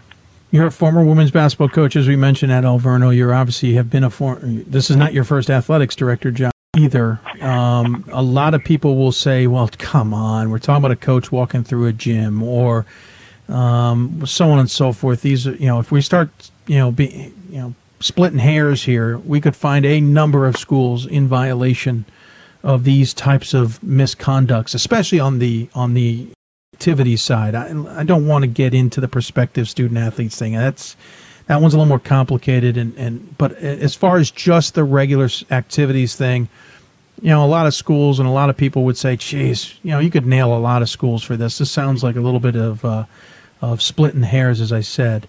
However, reading between the lines, I also gather that there's a difference in accidentally walking through and mo- and seeing your team practice, and maybe doing it on a more um, uh, concerted effort that that maybe the investigation found this wasn't just some accident of gyms that there was a as you you know as it says uh, an, air, an atmosphere of compliance that basically it was eh, we can we can do a few things here and there and not worry about it is is that a fair assessment that this is more than splitting hairs this is because maybe there was a pattern well, um, I mean, I'm not trying to dodge this question. That's part of the ongoing investigation. And, and when this is a final report, um, when the confidentiality is, is removed, I will gladly come back on your call and, and, and um, talk to you about how they came to allegation number one and what they found. Um, so you know, in terms of speaking as a as a as the AD at Stevens Point, um, you know, and obviously I've heard that same comment that um, you know things like this happen everywhere. Um, you know, I guess the uh, former coach in me might want to say that. Um, the AD in me and the, maybe the father in me says, you know, I, I guess I can't care what happens in the house next door. This is our house, mm-hmm. and uh, we're going to do things a certain way in our house. And um, you know, if it's happening next door, then it's happening next door. And I think every family or father or mother would say that. Um, so, you know, while, while there may be others saying, well, this happens here or there, and, and, and it maybe does happen here or there, we're, we're concerned on our house and, and making sure that our house um, follows the rules as they're laid out. And, um, you know, clearly in the NCAA's eyes, we didn't do that. And, and for that reason, we're, we're facing some penalties and, and you know, we're going to put our chin right in the middle of this, and we're going to and we're going to rise above it. And as Coach Bennett said the other day, this is a storied pro, uh, uh, program, and and we'll be back, and we will be, um, and we'll support Coach Semling and Coach Sternbach and and the, and the team the best that we can.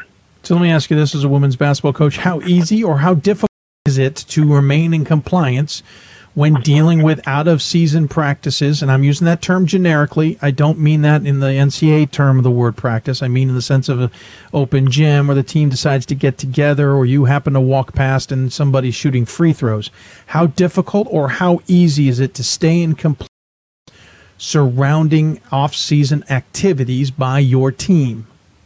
Uh, that, that, you know, it's it's a difficult process. It is. I mean, you, you know, there's um, if, if you've had an opportunity to, uh, you we'll use our men's basketball facility. We play in Quandt Gymnasium. Um, upstairs, the balcony area of that is a, is a public walkway. Um, you know, there's uh, ROTCs in that building.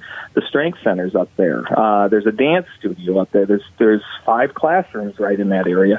Um, to get to the parking lot, you walk through there so you know the NCAA, um, the NCAA is pretty understanding about um, uh, facilities, you know, and, and the way facilities are set up. So, you know, in terms of compliance, I mean, I, I think that's a tough thing to do. I think there's a difference between incidental and um, um, and and you know, just speaking as a basket former basketball coach, that that's uh, that's a tough line. You know, you, you, you walk past a, a gym and a kid shooting free throws, like you mentioned. Well, if they, if you need to talk to that that young person and you think they may need something, it's hard not to say, "Man, if I could just, how are you?" You know, and and I'm just going to speak as Brad Duckworth here. I'm not going to speak in in terms of this investigation or anything else. I, I've had an opportunity to serve uh, an institution as a dean of students and vice uh, associate vice president of student affairs. And if you do retention, they'll tell you the first six weeks of school for a freshman is the most pivotal point in anybody's career. You know, in terms of retention. Well, they'll also tell you that, that in order to, to, to ensure retention, you should go to their environment. Athletics doesn't allow us to do that. I mean, as a bat, former basketball coach, I can't go with my freshman who's brand new and say, "Hey, how are you?" And and that's unfortunate. Um, I hope it's something we look at, but um, as it's written now, it, it's diff- to answer your question, it's, diff- it's difficult. And some remember I uh, wrote an op-ed regarding that line, though that six-week thing would have been a nice nugget to have when I wrote it. Uh, mm-hmm. I find it ironic. Let me get to the to the to the decision of su- suspending Bob Semling and and and, and having Kent uh, uh, Dernbach take over. What what was the, what prompted you guys to finally say or decide? Listen, this 13 game, the rest of the season, especially coming off of a game, by the way, it was it feels mm-hmm. like it was last minute. Though I have a feeling behind the scenes it may not have been. What prompted you to say, okay, you know what, our move here is to suspend Semling the rest of the season, half a season, and that is the move that's probably the most pertinent. And why was that decision made when it was versus sooner or later? Well, you, know, as we've mentioned, it's a, it's a process that continues. You know, so um, um, you, you follow the process. It, it, one of the things that I think is important that people understand um, is that the process we we are doing the best that we can at Stevens Point to comply with the timeline and the process and information as we receive it. I've, I've, been able to say publicly that we received more information back from the NCAA in the middle of December. Obviously, there's some time that goes through the process there. So this was a timely response to the to the process of the NCAA, and when when we made the move um, to suspend Coach Semling for the remainder of the year. So that was um, that's just part of the timeline that comes through with the NCAA. Um, in terms of moving to Coach Dernbach as our interim head coach, you know that the um, I have the utmost faith in Coach Dernbach. He's been around the program. He's a he's a hungry coach. Um, as we saw yesterday, our guys responded to him and the situation and went to La Crosse and won a, a really, I mean, it couldn't have been happier for them, especially for the guys.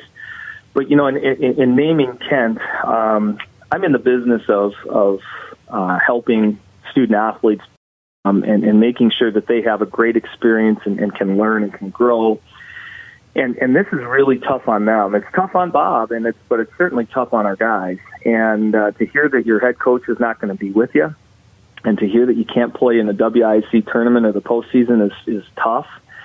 So you know we didn't have a we have we had four people in the building uh, that with basketball experience, and that's Coach Egner, the women's coach. Well, I don't think we're making that move.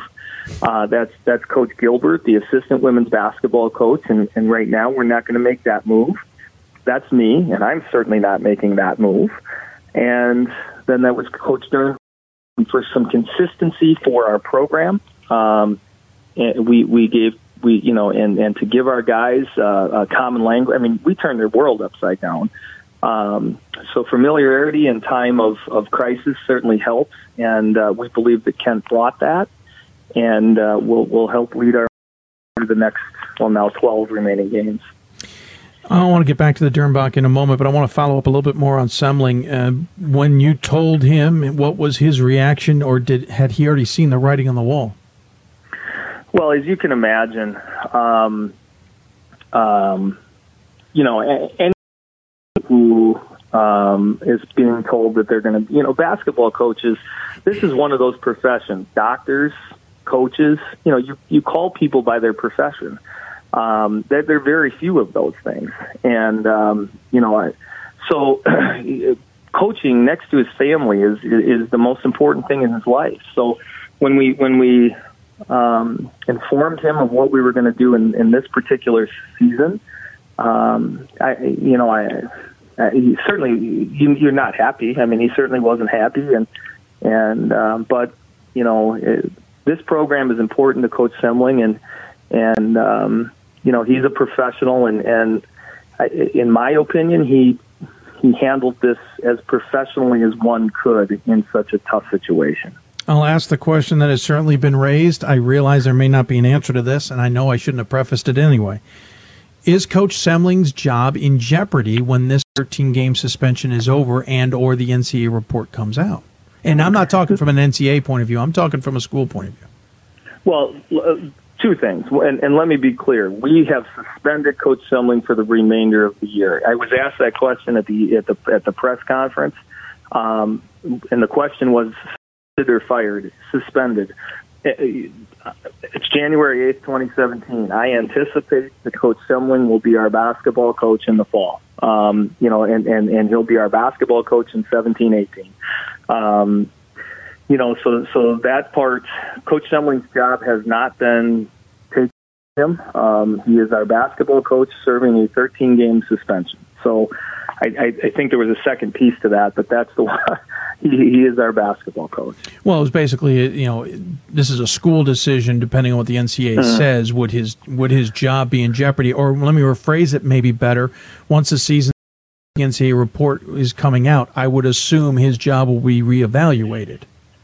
Well, the NCAA doesn't really have um, purview to remove a coach. What the NCAA Right. has is the per- purview to um, make it so difficult that a coach couldn't work somewhere. Sure, and You I know, don't, and that's why, yeah, and I don't want to say the NCAA. I mean, based on the NCAA report, based on what they end up stating, is what I'm, Yeah. is what I'm getting at. Well, yeah, we, again, I, it's a fluid process, and and uh, but we believe what we've we've announced is what we don't. The investigation period is done. We don't anticipate there'll be more. Um, there, there's more in terms of violations or allegations. Now we're in the the next phase of this thing. So, um, you know, we we we've stated and we've said as, as emphatically as we can. Coach has been suspended for the remainder of the season, and and as of today, we anticipate that he'll be our coach next season. So, um, obviously, like anything else, things could change. Could Coach Semling say, you know what, I've, I've spent my time in, you know, I've been at Stevens Point, I've been at Green Bay, I've been in New Mexico, I've come back to Stevens Point, I've had enough. He could. I, I, we don't anticipate that, but he could. Um, but you know, as of today, we anticipate going to be our coach next year, and and and uh, and, and, and we'll go forward from there. And then my follow up on Ken uh, Dernbach, uh, I've had several make the comment to me, and I think probably for you know probably worthy of that. You know, you talk about uh, an uh, an atmosphere of compliance. You read between the lines. It wasn't just Coach Semling necessarily who probably was in on practice. It was when he shouldn't have. You could argue, and I don't know the case. I realize that that this wasn't a Semling only situation. That other assistant coaches probably um, may have participated in these as well, and, and it may be surprising not to see Kent's name in the report when it comes out. With that in mind, it seems surprising to some you would hand over the reins to Kent Dernbach when he may be, maybe by association, but also just as guilty as Bob Semling, if that's what we find out. So why give it to Kent, and why not, in yourself being the prime one I'm looking at, take over the program as we've known many of athletic director to do in the past? Well, um, that's a great question. You know, and, and um, you know, if you move down to allegation four, um, which is failure, uh, you know, uh, failure to monitor the men's basketball program. Yeah, um, that's kind of where I'm pointing. Yeah, well, you know, I mean, there there is a um, uh, there's a shared responsibility in compliance. While it is the head coach's responsibility, it is a shared responsibility. It's a responsibility of everybody in the institution, the head coach, the assistant coach, uh, the athletic director at that time. Um, it's a responsibility of everybody. Um, you know, and uh, we'll be able to speak more about uh, all the details of who did what and when they did it, and because it's you know, the, the beauty of the state of Wisconsin is we are bound by very liberal public record laws. So there won't be that we would want to anyway, but there won't be much that people won't be able to find out. Um, so when this is complete, we'll be able to tell you who did what, when they did it, um, and so forth. To, to answer your question about Kent and, and um, uh, you know, moving him forward, first of all, I, I've been a women's coach for 19 years. Um, I, you know, the could I coach a men's team? Sure, I could, and could I coach? You know, I could do that, but you know, I, I believed for our men, most importantly, they needed a familiar face. They needed to move the program forward. I mean, these are 18, 19, 20, 21 year olds that um, they haven't had enough life experience to to experience adversity. Well, this is huge adversity for them. Um, and I believe Kent will do a good job. I also believe that the institution needs an administrator right now and a basketball coach, and and um, having one combined person um, that wasn't that was really never a consideration. It was, um, you know, how how can we how can we service our students and, and remind ourselves that this is about an education, and, and that's where we came to the decision. So, what's the timeline from here? Well, it's an it's a fluid process. We anticipate this will be a bit now. Um, we, we there isn't um, you know we will we will submit our final the stuff that they've asked for us uh, over the course of the next couple of weeks. It goes to um, the NCAA and they, the um, the enforcement staff will finalize a report, finalize uh, our self uh, imposed. That takes some time. It goes to the Committee on Infractions. Um, they've said that could take you know six to eight weeks, and um, so we anticipate that it'll be you know April or you know mid-April, first part of May at the earliest before we get a final final piece to this. Um, so I, I guess at this point we don't anticipate another. Uh, what we said is you know this last Thursday was the earthquake. There'll be a number of tsunamis following it. You know, it's not none of it is good, and and um, um, we don't anticipate there'll be another tsunami here because there's nothing really else to, to come forward except the timeline. So I would guess I would guess piece of this would be middle April, first part of May at the very earliest. Well, I appreciate you taking the time. Is there anything you wanted? Uh, I got two things left, but is there before we let you go? Is there anything you wanted to, to make a point to either say to the Stevens Point community that have not heard it, or to the Division Three community? Well, you know, number, you know, I want to make sure that um, uh, I continue to repeat that that this this community is terrific. We we moved our family here um, in, in the middle of the summer because it's a it's a tight knit community. Um, we have one of the best Division three atmospheres in the country. We have one of the best wings in the country, um, and we have one of the best programs in the country. And, and adversity will reveal character, and and our character will shine through. We'll rally together um, and pull together around it. So we will. We're a storied history, and we'll be. You know, we'll get ourselves back there, even though this has been a tough time um, for every assembling um, and, and and our guys. So, thanks for that that opportunity, and and and we'll come back stronger than ever um, here at Stevens Point. Well, I appreciate you taking the time to come on. Yes, I will take you up on the offer once it's out to have you come back on and discuss it maybe in more detail. Um, sure. Obviously, the, the two championships of 2015 uh, have been in, put in question by Thomas More losing theirs, and and I'm not saying you're losing yours. It's just an interesting timing that it's the same uh, year, same championship season that we're now talking about on the pointer side as as well. Uh, as always, as you know, I do give the final word. I know I kind of just did, but is there any other final thoughts you want to share with those who may be tuning in?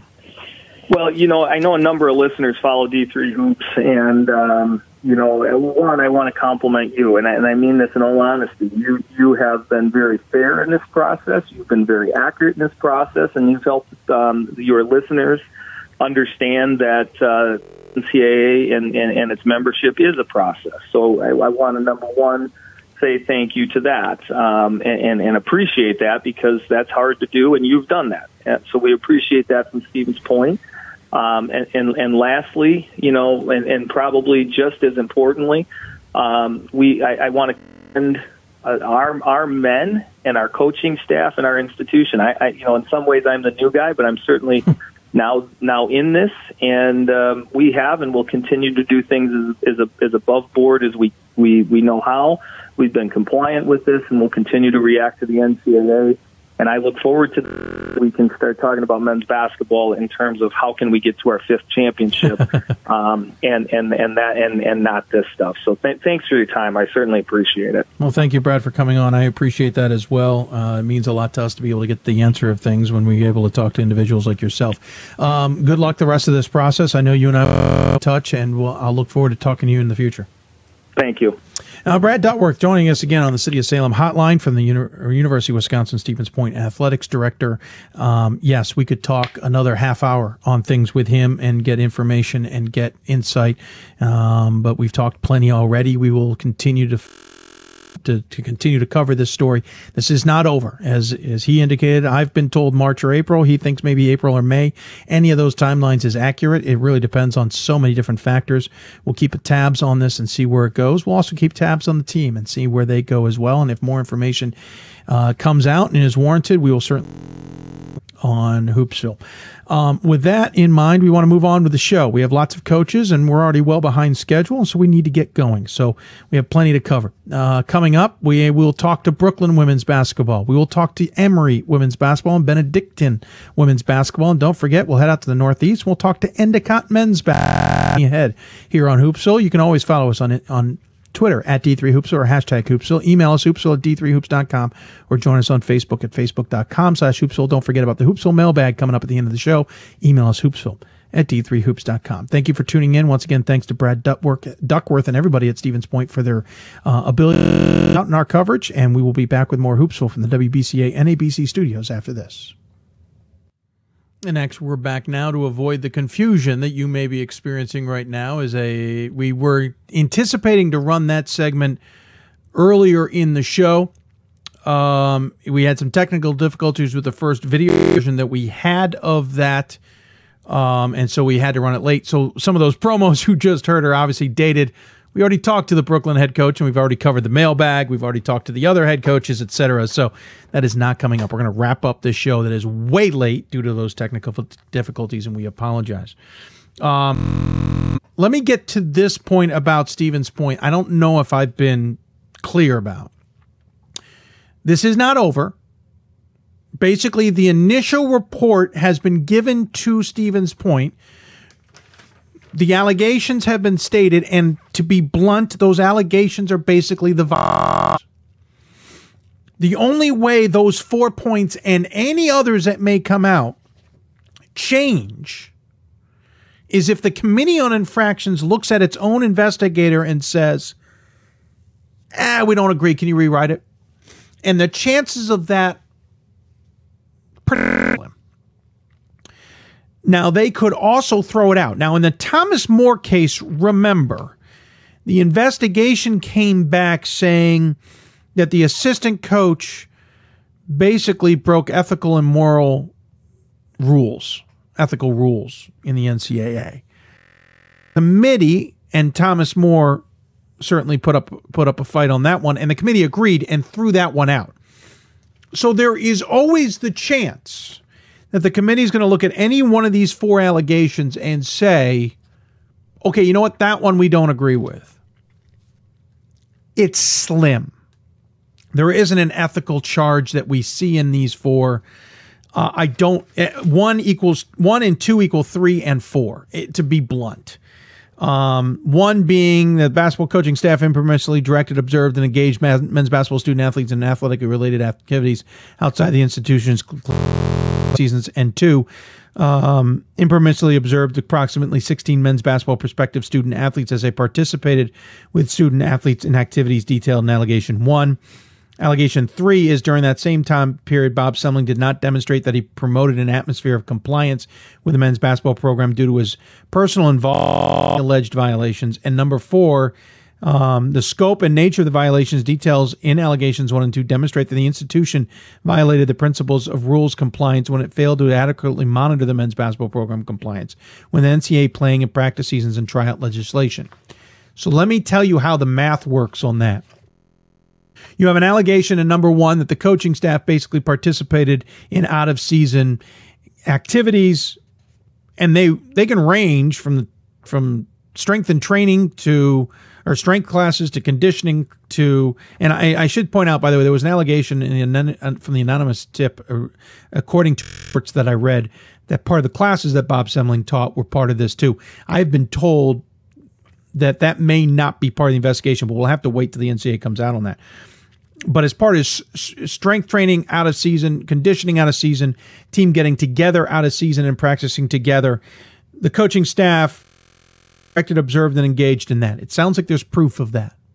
And I and we're not talking about one an occasional walk by the gym. This sounds deep, more detailed than that. In the second one, in those same activities that prospective students took place. This is a big no-no in Division Three. Eh, there's been multiple legislation that has been shot down uh, overly in Division Three in the last couple of years to open those types of things up. We can get into a whole debate on whether that's a fair thing to do to prospective students, and and I can be on both sides of that argument. But the rules are you cannot do it. You cannot essentially have a pseudo tryout for a prospective student with the team, whether they're practicing with the team, trying out, whatever, at all Allegation number two has 16 occasions based on that. That sounds like they got a lot of proof regarding that one. So now it mounts. The third allegation basically says that Bob Semling did not have a an air of compliance about this, meaning he either and I and I, these are my words, either said we don't care about those rules, we're going to find ways around them, or those are minor rules, it's okay to break them, or he knew they were being broken and didn't care to fix them or encourage them to be broken. Any along the lines of you understood basically they're saying you understood this was going on and you did not stop it. And as head coach of the program, you're responsible to be compliant with NCAA rules. You run your program, you run it right. Allegation 3 says you didn't run it right. Allegation 4 puts the cherry on the on the on the sundae by then turning to the institution and saying, and you knew things weren't right, and you knew that the coach may not have been having a was having a compliance issue, and you did nothing about it. Four is wide open. Four could point in a half a dozen different directions all at the same time, or only one or two. It could be pointing at the former athletics director in Daron Montgomery. It could be reporting at the compliance director on the campus, the women's basketball coach Shirley Egner, and I think some others. I don't think she's the only one, but I could be wrong. It could be pointing at other administrators in the athletics department, outside the athletics department. There's a whole number of people that could point to. But one and two equal three, and three equal one, two, and three, four. So, and clearly by the punishment handed down of suspending Bob Semling, for as much as they've suspended him, Stevens Point has the feeling from the NCAA that there's plenty of evidence and that number three is damning, and so is number four. And that's where we're at. Now, we're going to have to wait from the NCAA to si- find out how badly the NCAA feels about this. They're either going to say, listen, Stevens Point, we accept your punishments. We'll leave it at that. They may, they will tack on some administrative punishments. There'll probably be a fine. The, um, the school's going to have to go and he probably every year or every other year to, to prove their compliance. They're probably going to have to go to extra compliance seminars and meetings. That's that's a no brainer. That always happens. Um, that stuff's that stuff's a rubber stamp. We know that stuff's coming. That's not what we're looking for. That additional punishment is obvious. The additional punishment that may or may not happen is does Semling get suspended by the NCAA further? Or really, they don't. They may not suspend him further, but they may put a show of cause on him. And a show of cause is a damn. That's what uh, Duckworth was alluding to. The show of cause is the most damning punishment. Very difficult for him to get a job. If a show of cause is on for a year, two years, five years, and I think there was a case at oh Hunter or Hartwick, I want to say it was Hunter, and believe it or not, I was an IT professional. Long story short, we won't get into the details, but got a show of cause, I believe, of five years which means if he gets any other job with a school in the NCAA and as any job, I think even associated with with athletics, and it may not even be associated with athletics, but period, he has they have to prove some things to the NCAA over the course of five years. Basically, that guy's never employed by an athletics department or anybody or any job remotely associated with an athletics department in an NCAA school. Um, Baruch got a couple show of cause for the vice president and the former women's basketball coach, basically making that women's basketball coach, he'll never have another Division three head coaching job. May never have an assistant head coaching job either. Um, may never have another athletics job, period. Um, the show of cause is what's going to be interesting. I don't know if they'll throw that on Bob Semling. I, I, I, but that's what Brad Duckworth was alluding to and there may be others. That's what we don't know. We don't know if they're going to accept the punishments or tack on. And I'm not talking about the administrative punishments. I'm talking I'm talking about more. Will they add another year of postseason ban? They will most likely put the school, if not the program, on probation. The question is, do they put the program on probation or do they put the entire athletics department on probation? You can make an argument for both. And then the question is, do they lose the national title? I think you can argue it both ways. I think you can look at this and say, listen, there were no ineligible students. Um, the team didn't have any problems with the players. Um, the games were clean, as it were, unlike in the Thomas More case, where technically Sydney Moss was actually ineligible, making those games invalid due to the time she played. In that case, no, I don't see the title being taken away from Stevens Point.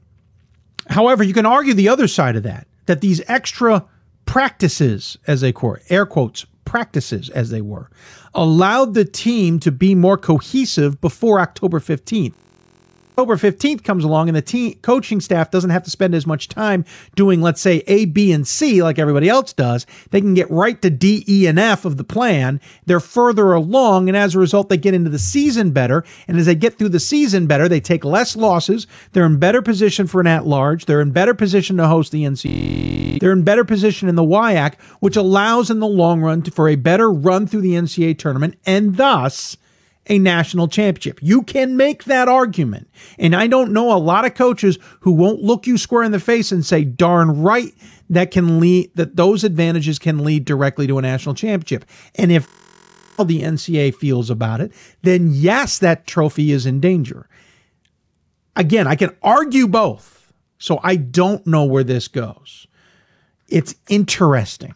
And I will say this now I know there's an argument out there like, well, this is happening at schools across. Yes, I will not deny that this is probably happening accidentally or purposefully at other schools in Division 3. It is the, the practice rules are difficult. However, Brad Duckworth, I think, said something interesting in that statement. It doesn't others are doing. It matters what we're doing. And if we're doing it incorrectly and the NCAA has found us to be doing it incorrectly, then we are at fault. Be damned anybody else. I think this will do two things. One, other programs will wake up and go, oh, we need to clean ourselves up before we're caught. The other thing that will happen is more schools will be reported how the invest self-reported or anonymously, it will be reported before the NCA. Here's the deal. You want to report this first. If the NCA gets a tip or finds it themselves first, the punishment is worse than you reporting it first. There's an example in Division 1 where that isn't the case. We could go into that, but but nonetheless. Could Stevens Point being used as an example? Yes, but not because they're Stevens Point, not because they won a national title they, they may end up being used as an example because they are a second time offender. Bob Semling was an assistant coach under Jack Bennett when they got caught the first time. They should know better. Even if there was completely a different coach, a new staff, and new administration altogether, it does not matter in the eyes of the NCAA. Let's give you an, a, a huge example here. Do you remember? Was it SMU football got the got the death penalty back in what was the 90s for their tactics? And if you don't know the story of that, you should look it up. Players were getting cars. I mean, it was ridiculous. They got the death penalty that killed that football program and athletics department let's just say in five or so many years, SMU football comes roaring back and they're doing the exact same thing or some of what they were doing back in the 90s. It's completely a different administration. It's a completely different coaching staff.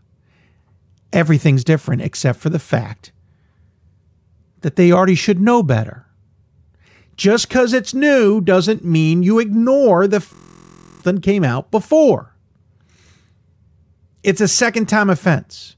And I have a sinking suspicion that the investigation didn't find occasional problems. They found significant problems, or they found significant breaking of the rules, or they found a conspiracy, for lack of a better word, to break said rules. That's what has escalated this to a major violation. And I will warn those now some parties are still trying to spin this like it's no big deal. It's a big deal. In the eyes of many in Division 3, practice rules and recruiting rules are major tenets of Division 3. I've made this argument on the boards before too. No rule in Division 3, no rule in the NCAA is minor. They're all major. It's just a question of is the violation minor or is the violation major? This is clearly a major violation. In the first offense under Jack Bennett, the MAC asked the NCAA if they could investigate it for the NCAA. The NCAA approved that. They approved of the of the very minor penalties associated with that. And Stevens Point ran off to win a national championship after losing a couple preseason practices as a result. The NCAA was asked again, from what I've been told by the WIAC, can we investigate this as well for you? And the NCAA said no. NCAA was taking this as a major offense from the get go. And when investigators show up on your campus, you know it's a mess. There are people still trying to spin this and wrap their mind and think this is a minor deal. This is not a minor deal. I am hoping that this is the worst of it. I am hoping what Stevens Point, Brad Duckworth, the chancellor, and whomever, the punishments that they put forth, the NCAA says, you're fine. Here are a few other administrative punishments that you need to deal with. Otherwise, we're good. We will now close the books on this and we will move on. I fear the NCAA Won't. And let's remember one key thing, folks. The NCAA, when I'm talking about them, is not Indianapolis.